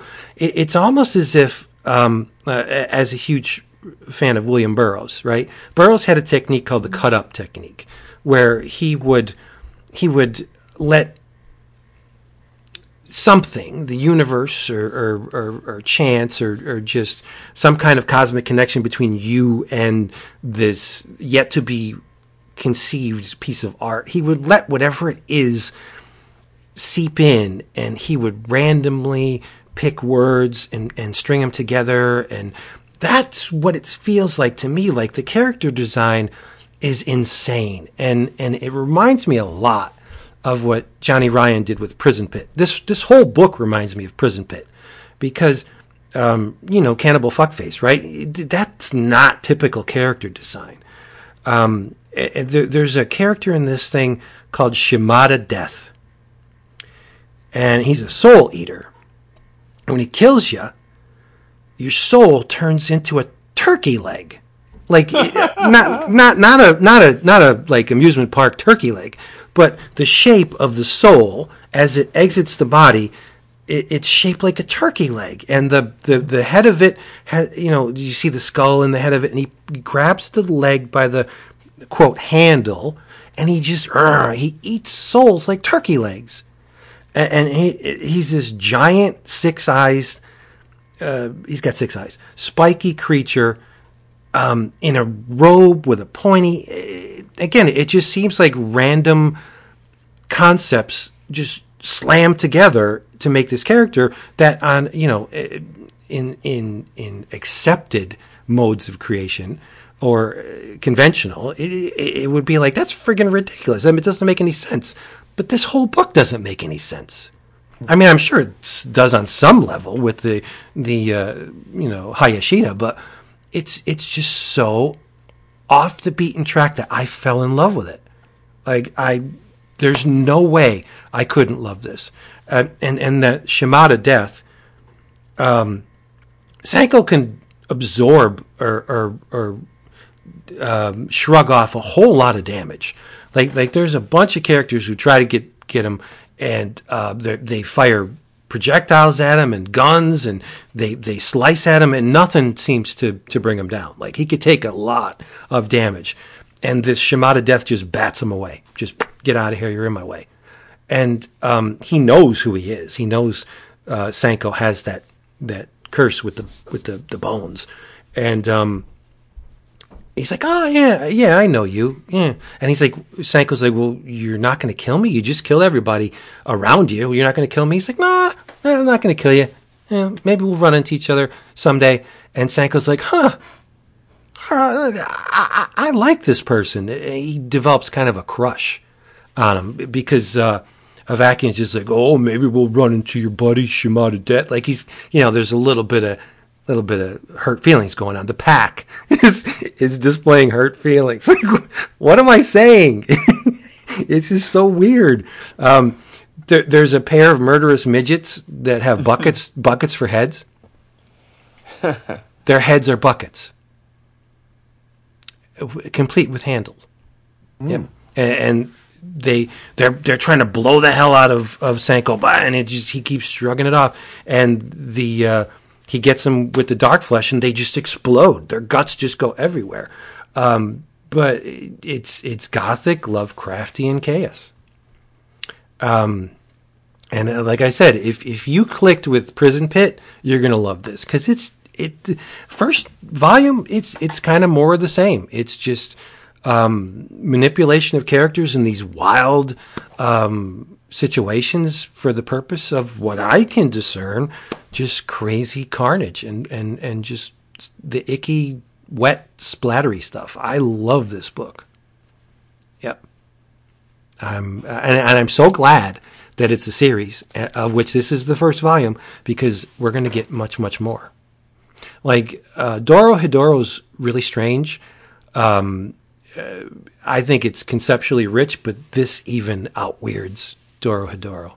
Mm-hmm. Yeah. Have you watched the uh, the cartoon? No. Yeah, it's pretty nuts. It's pretty it's pretty crazy. But like I said, this is this he Hayashida is like, hold my beer. I'm, I'm you ain't seen nothing yet. Uh, I absolutely adored this thing. Yeah, uh, and the art is super super uh, scratchy, super um, it's well, obviously it's, it's in the title. It's very very dark, but the the line work I just think is just beautiful, laid back, just uh, uh, amazing. It just connected on on a whole bunch of levels with me. So if you're looking for something really strange that you're gonna have, like, there's no elevator pitch for this book. Y- you can't. It, there's not a one line that encapsulates the whole thing. Like young man has a curse where his bones can grant wishes and defends himself from outlandish characters. Like, okay, that really doesn't describe it. Uh, you really need to, to jump in head first and just experience this thing. I left a whole bunch out, a lot, because I don't want to ruin it. But um, yeah, check it out. Dark, or Dai Dark Volume 1, uh, Q Hayashida. It's just amazing. Yeah. Sounds bananas. And mm-hmm. it's it's the whole bunch. it is the whole like my head's just going to tip back and this metal thing is going to pop out and here's a bone for you. Like what?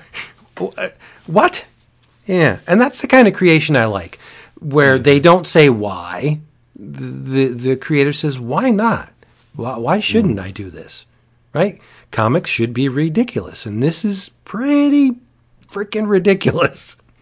yeah, I love it. I love it. Does not take itself seriously, which is awesome. Attaboy. Love it. Yeah, I don't. I'm not. I'm not entirely sure either of you would enjoy it. I mean, it. You make it sound interesting, but you know, I often struggle with the with the manga. Um, like eh. stick, like giving it a real try. I didn't even get into describing uh, San- Sanko. Uh, I don't know why he chooses to dress like he does in the book. Um, there, there's a, a little bit of his formative years where he uh, he didn't want anybody to, to he didn't go by the name you know Sanko because then the the uh, the legend would uh, expose itself. So he picks the name um, Meatball Spaghetti because that's what it, he likes to eat sandwiches with uh, meatballs and spaghetti in it. But um, so say we all right. But he just the the the the character design. He has a hood on his on his head that he's got. It's just a white hood and really dark sunken eyes and this tattered robe. And just people just look at him just like, oh, okay, it's Sanko. All right. Like everybody dresses like that. Like I, I love it. It's so freaking good. Yep. The first volume is thirteen ninety nine, and it is 210, 12 pages. Yeah. And it's neat because it's not the typical crap ass paper that uh, you know it's it's got a it's more white. There's a little bit it's been bleached. So um and it's a little thicker than than regular uh, well the average or a typical manga uh, volume. It's it's nicer paper, and the, there's uh, spot varnish on the cover, front and back. Yeah, just get it. Tell just don't question me. Just get it. You'll love it. Just get it, y'all. Just get it. Yeah. Listen to the man. Yep. Never stage wrong. He knows what he speaks of. Yeah. It, um, well, uh, after five decades, if you can surprise me, you got me. Yeah. Says the old man. Whatever. so what else do we have? Got to be more.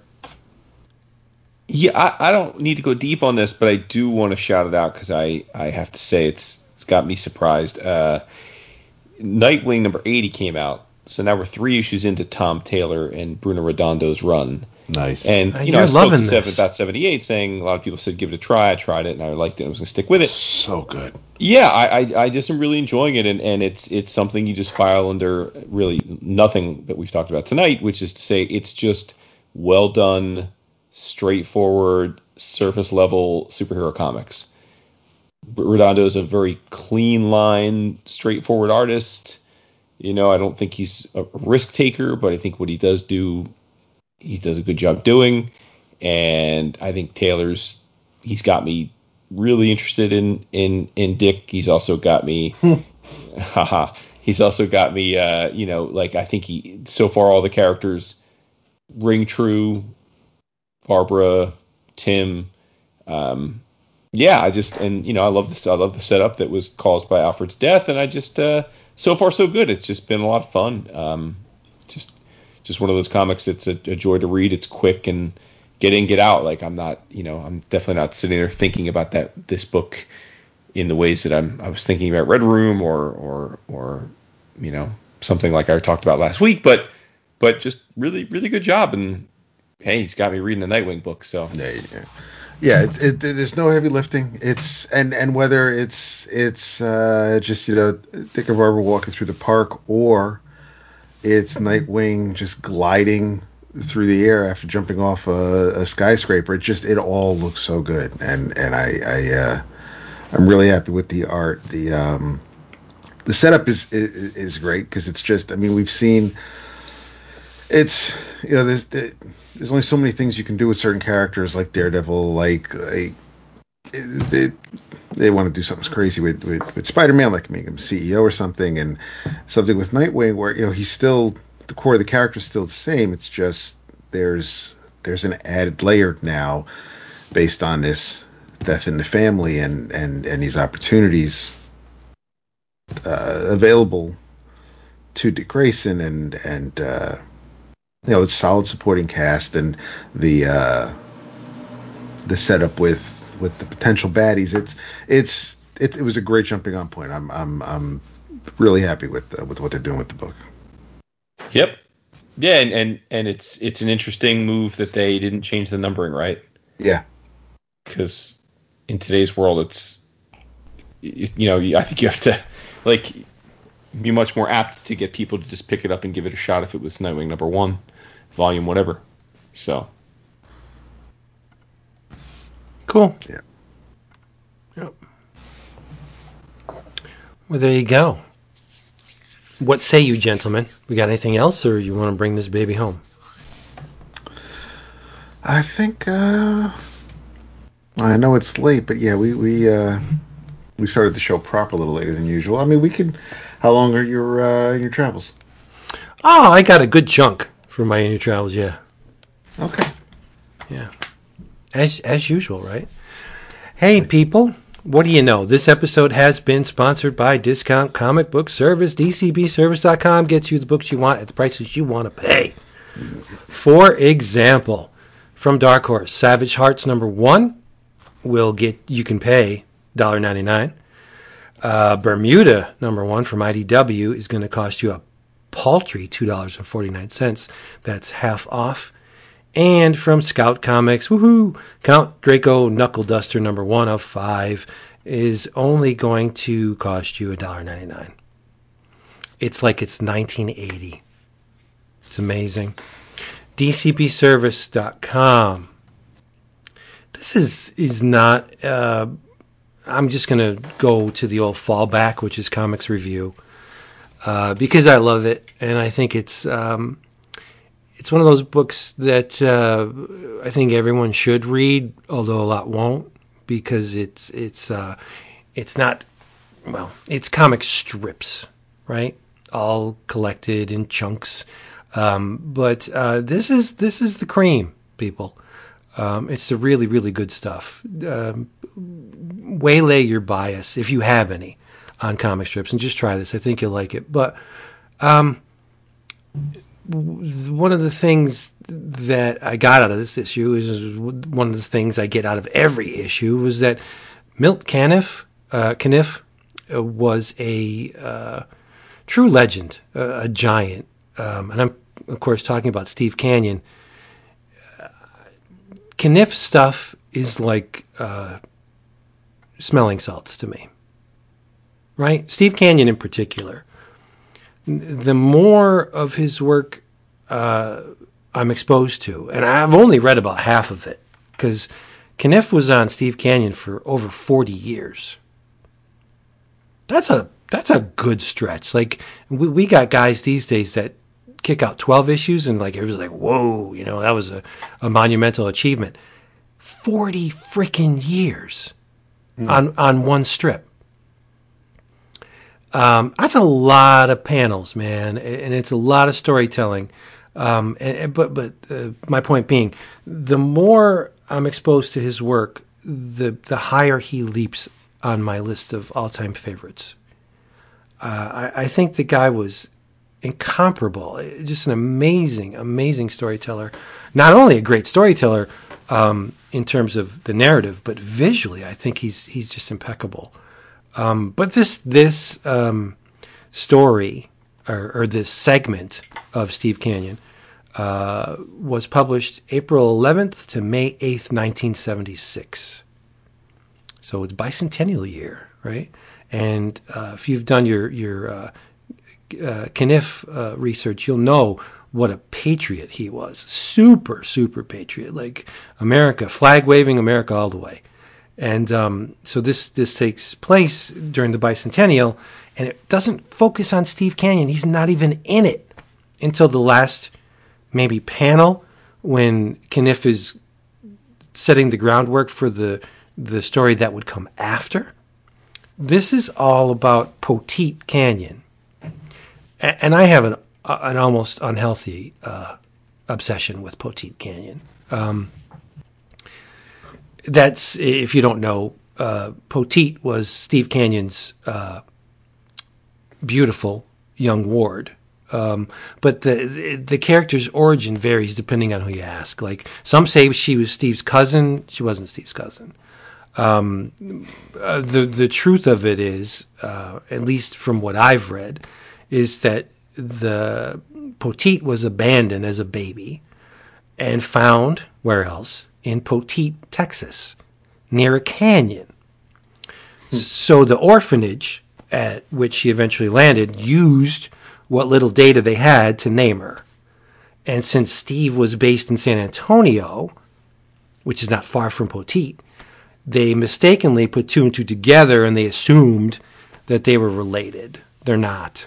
Um, though Steve did become her legal guardian uh, as the strip progressed. But in this arc, po- Poteet's a journalist, right? And she's working uh, her way up at this newspaper, uh, the High City Herald, small town newspaper. And because it's a small town, um, and she's very, very visible, um, she's somewhat of a local celebrity. Like everybody knows her, everybody enjoys her writing, they trust her, and th- all that is is depicted in the strip. Um, the men are all soft on her because she's gorgeous. All the women want to be her, but to her credit, Poteet doesn't use any of that to further her career. She's honest to a fault, right? Um, and because of that, she's thrown headlong into an emotional, emotional turmoil because she receives a job offer. This uh, woman, Vir- Virgilia Downspout, right? That's a great name. Uh, she's this big city editor. Uh, she got deep pockets, and she's starting a magazine, right? Uh, that's targeted to Poteet's age group, and, and she wants her on staff.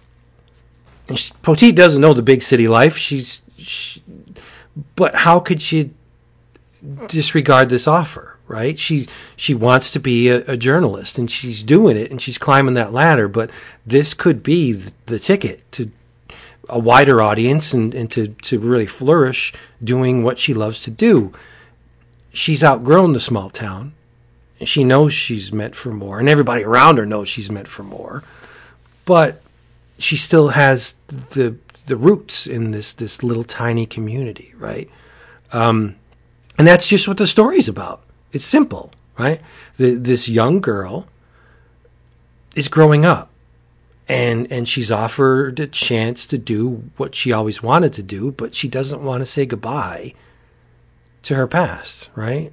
Um, her managing editor, Mike, this this jarhead looking guy wears he's very straight laced. He wears his his shirts buttoned all the way up to the top with a you know he's with a nice little bow tie and he's very proper and he's very gruff and and and matter of fact and um, he knows it's time for her to move on, but he's secretly in love with her, and vice versa, and and it, the story is is basically about leaving things unsaid, right? Um, one of the characters, long running characters in, in Steve Canyon, was a, a, young lady named Bitsy Beekman. And Poteet and Bitsy shared a lot of panels together. Like they have a, a, a lot of adventures during the course of, of Steve Canyon. And Caniff, they're, they're, they're going to say goodbye. Um, Bitsy's a pilot. And Poteet doesn't ask her to fly her to the big city. She she gets on a plane, and that that was kind of like a, a, slight to to Bitsy. Like, why isn't my my best friend asking me to to take her where she's to the next part of her life? Like, she's just she's just leaving me here.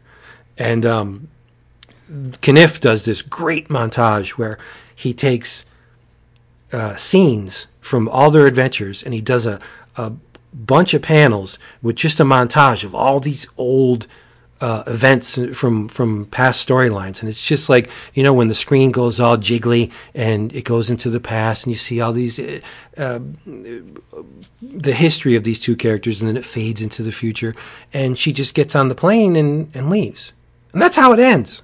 Like she just goes to the next phase of her life, not saying you know, love you, thanks for all the you know for being there, nothing, none of that she she keeps it very close to the vest, and it's just it, it's isn't that life, right? Like this again, this does not conform to what you would expect a tearful goodbye to be, or or Mike to run after the the plane saying, you know, no, don't leave, I love you. Like none of that. This is just somebody leaving their old life behind and and and progressing to a next stage, and it's awesome.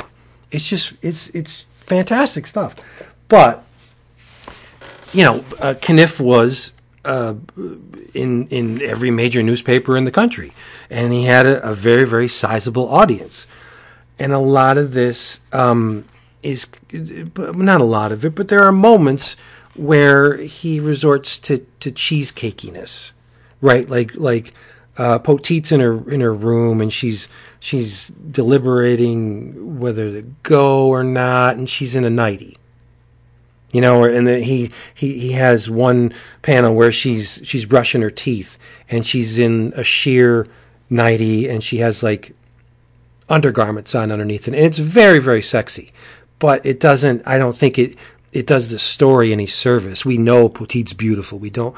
I, I you know I don't think we need to be shown that fact every or, or reinforced the, that that thing every every time. But again, he was a mainstream comic strip artist who had a massive audience. So he's just, I guess he's just playing to the, the strengths or, or playing to the people who read him. I don't know.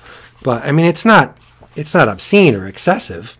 It's just uh, like it, it took me a little by surprise that in this really quaint little emotional narrative that you had her just laying around in it. But I mean, people do lay around in 90s, so I don't know. Um, yeah, it's, it, it, it, like I, it said, it just, it, it, it distracted me from what, you know, the point of the story because Poteet's gorgeous.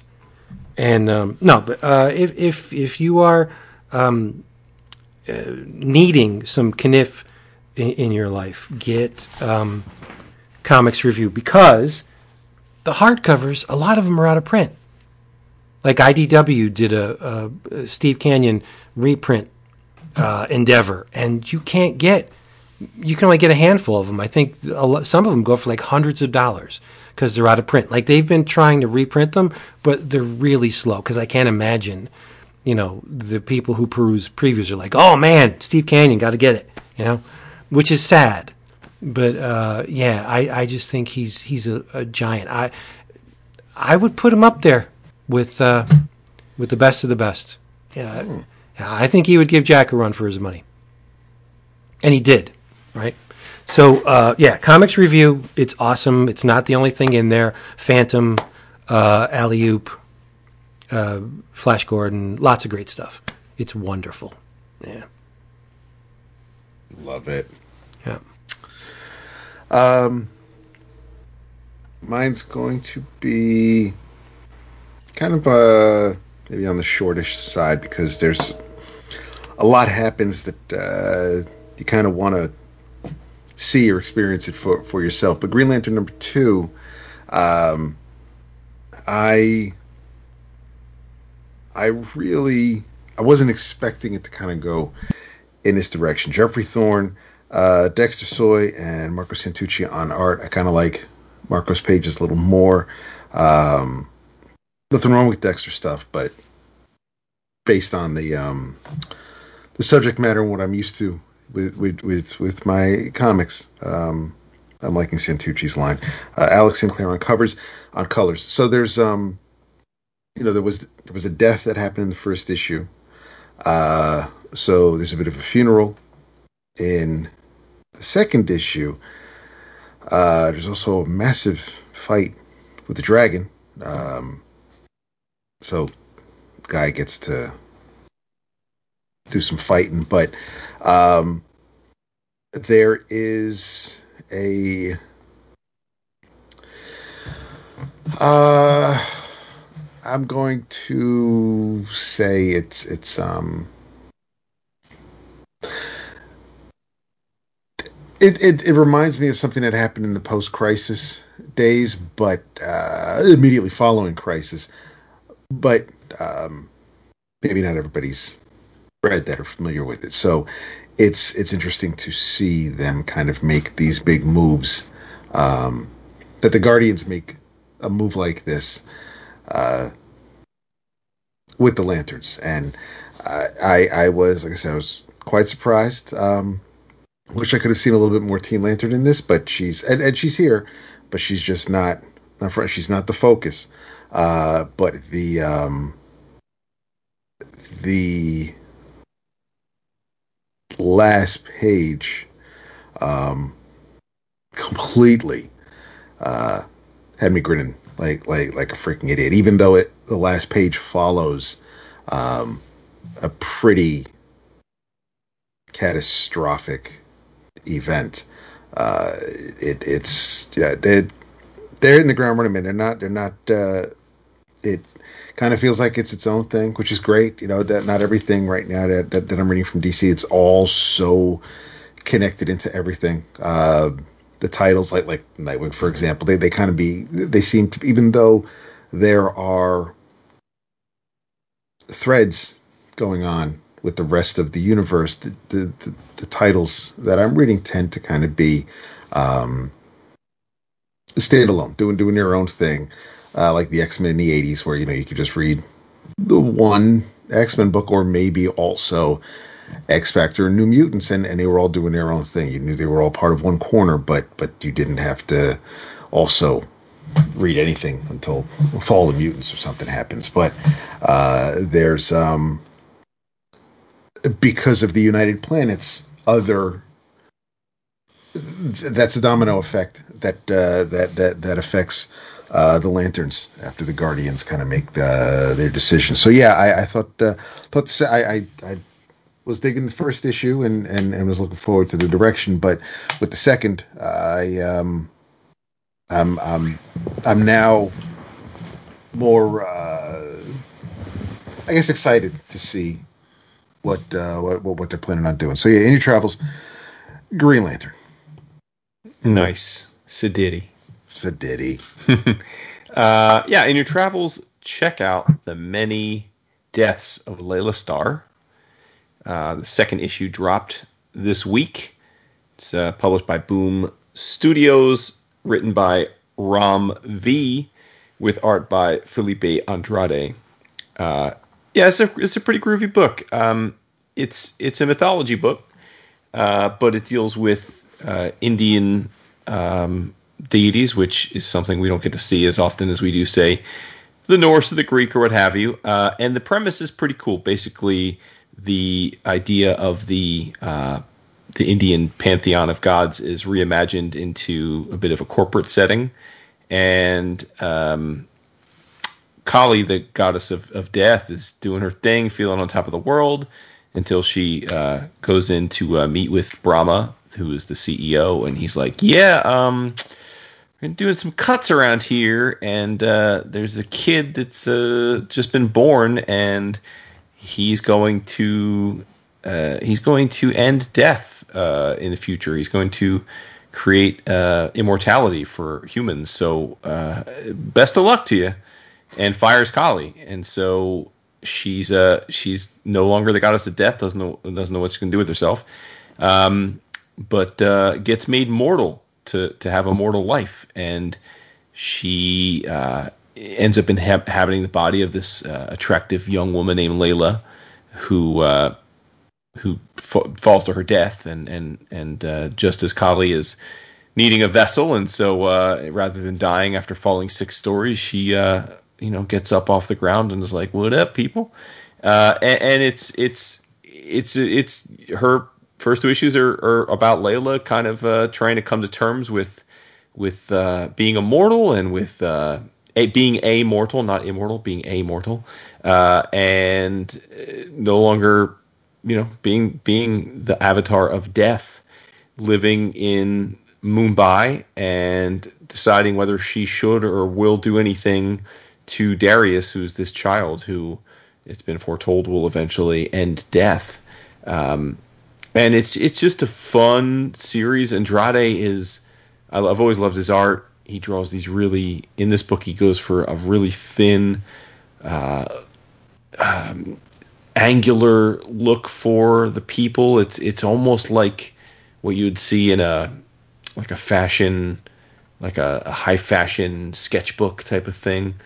Um, and the book is actually um, narrated not by Laila, by Kali, but by the god of, of life, who seems to be in the habit of resurrecting Laila as she, you know, it, it would stand a reason if you're a god, but you're not used to being human, you also don't, you, you tend to overestimate your ability to not die because you forget how fragile human bodies are. Uh, and he, because these, it's it's his sister, even though he's not supposed to, he keeps resurrecting her uh, hence the many deaths of Laila Starr. But uh, it's like, dude, I can't keep doing this. Like at some point, Brahma's going to be on my ass for this. But uh, yeah, it's it's a quirky book. It's weird. I, I again, I've always been a fan of of of um, of of mythology when it comes to different pantheonics. So I'm I'm all for delving into the the uh, the Indian lore a bit, and uh, it's a great visual way to do it. And yeah, I'm all for it. So uh, many deaths of Laila Starr by Boom Studios. Like I said, two issues are out on them stands already.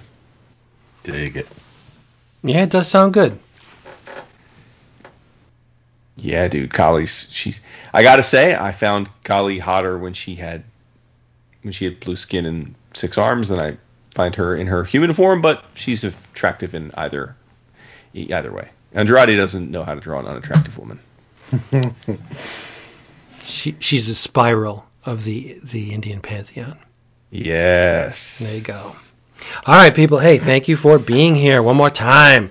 Uh, if you are so inclined, check out our presences on the socials. We got some Facebook and Reddit and Instagram and Twitter going on all the damn time.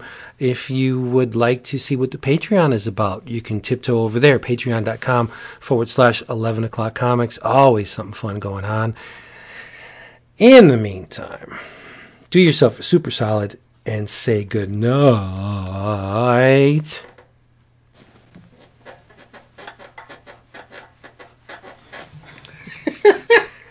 I'm dancing, but you can't see it, so it's it's wasted. Right, Jason? Absolutely. Yeah. David. Oh. Right. That's almost like the Guy Fieri three two one go thing. Uh, saying Jason's name in case you think someone's going to say David. But good night. Such a cheater. You just see Not him going to pull- dance. You can see him pulling out his watch from the fob and just No, he doesn't have to pull it out. He has an app on the, the iPad or something. David. Or yeah, see? Or he's got like this this super really uh he, the, what, do you, what do you call it when you set your time on the on the galactic clock? Like he's he has this timepiece that is just precision out the wazoo, and he's like he sets it, and he, he doesn't have to set it. He just looks at it, and it goes ding. Okay, go. Yep, motherfucker. It's ridiculous. we love you, people. We'll be back. Get out of here. Later. Bye. That's it for that one.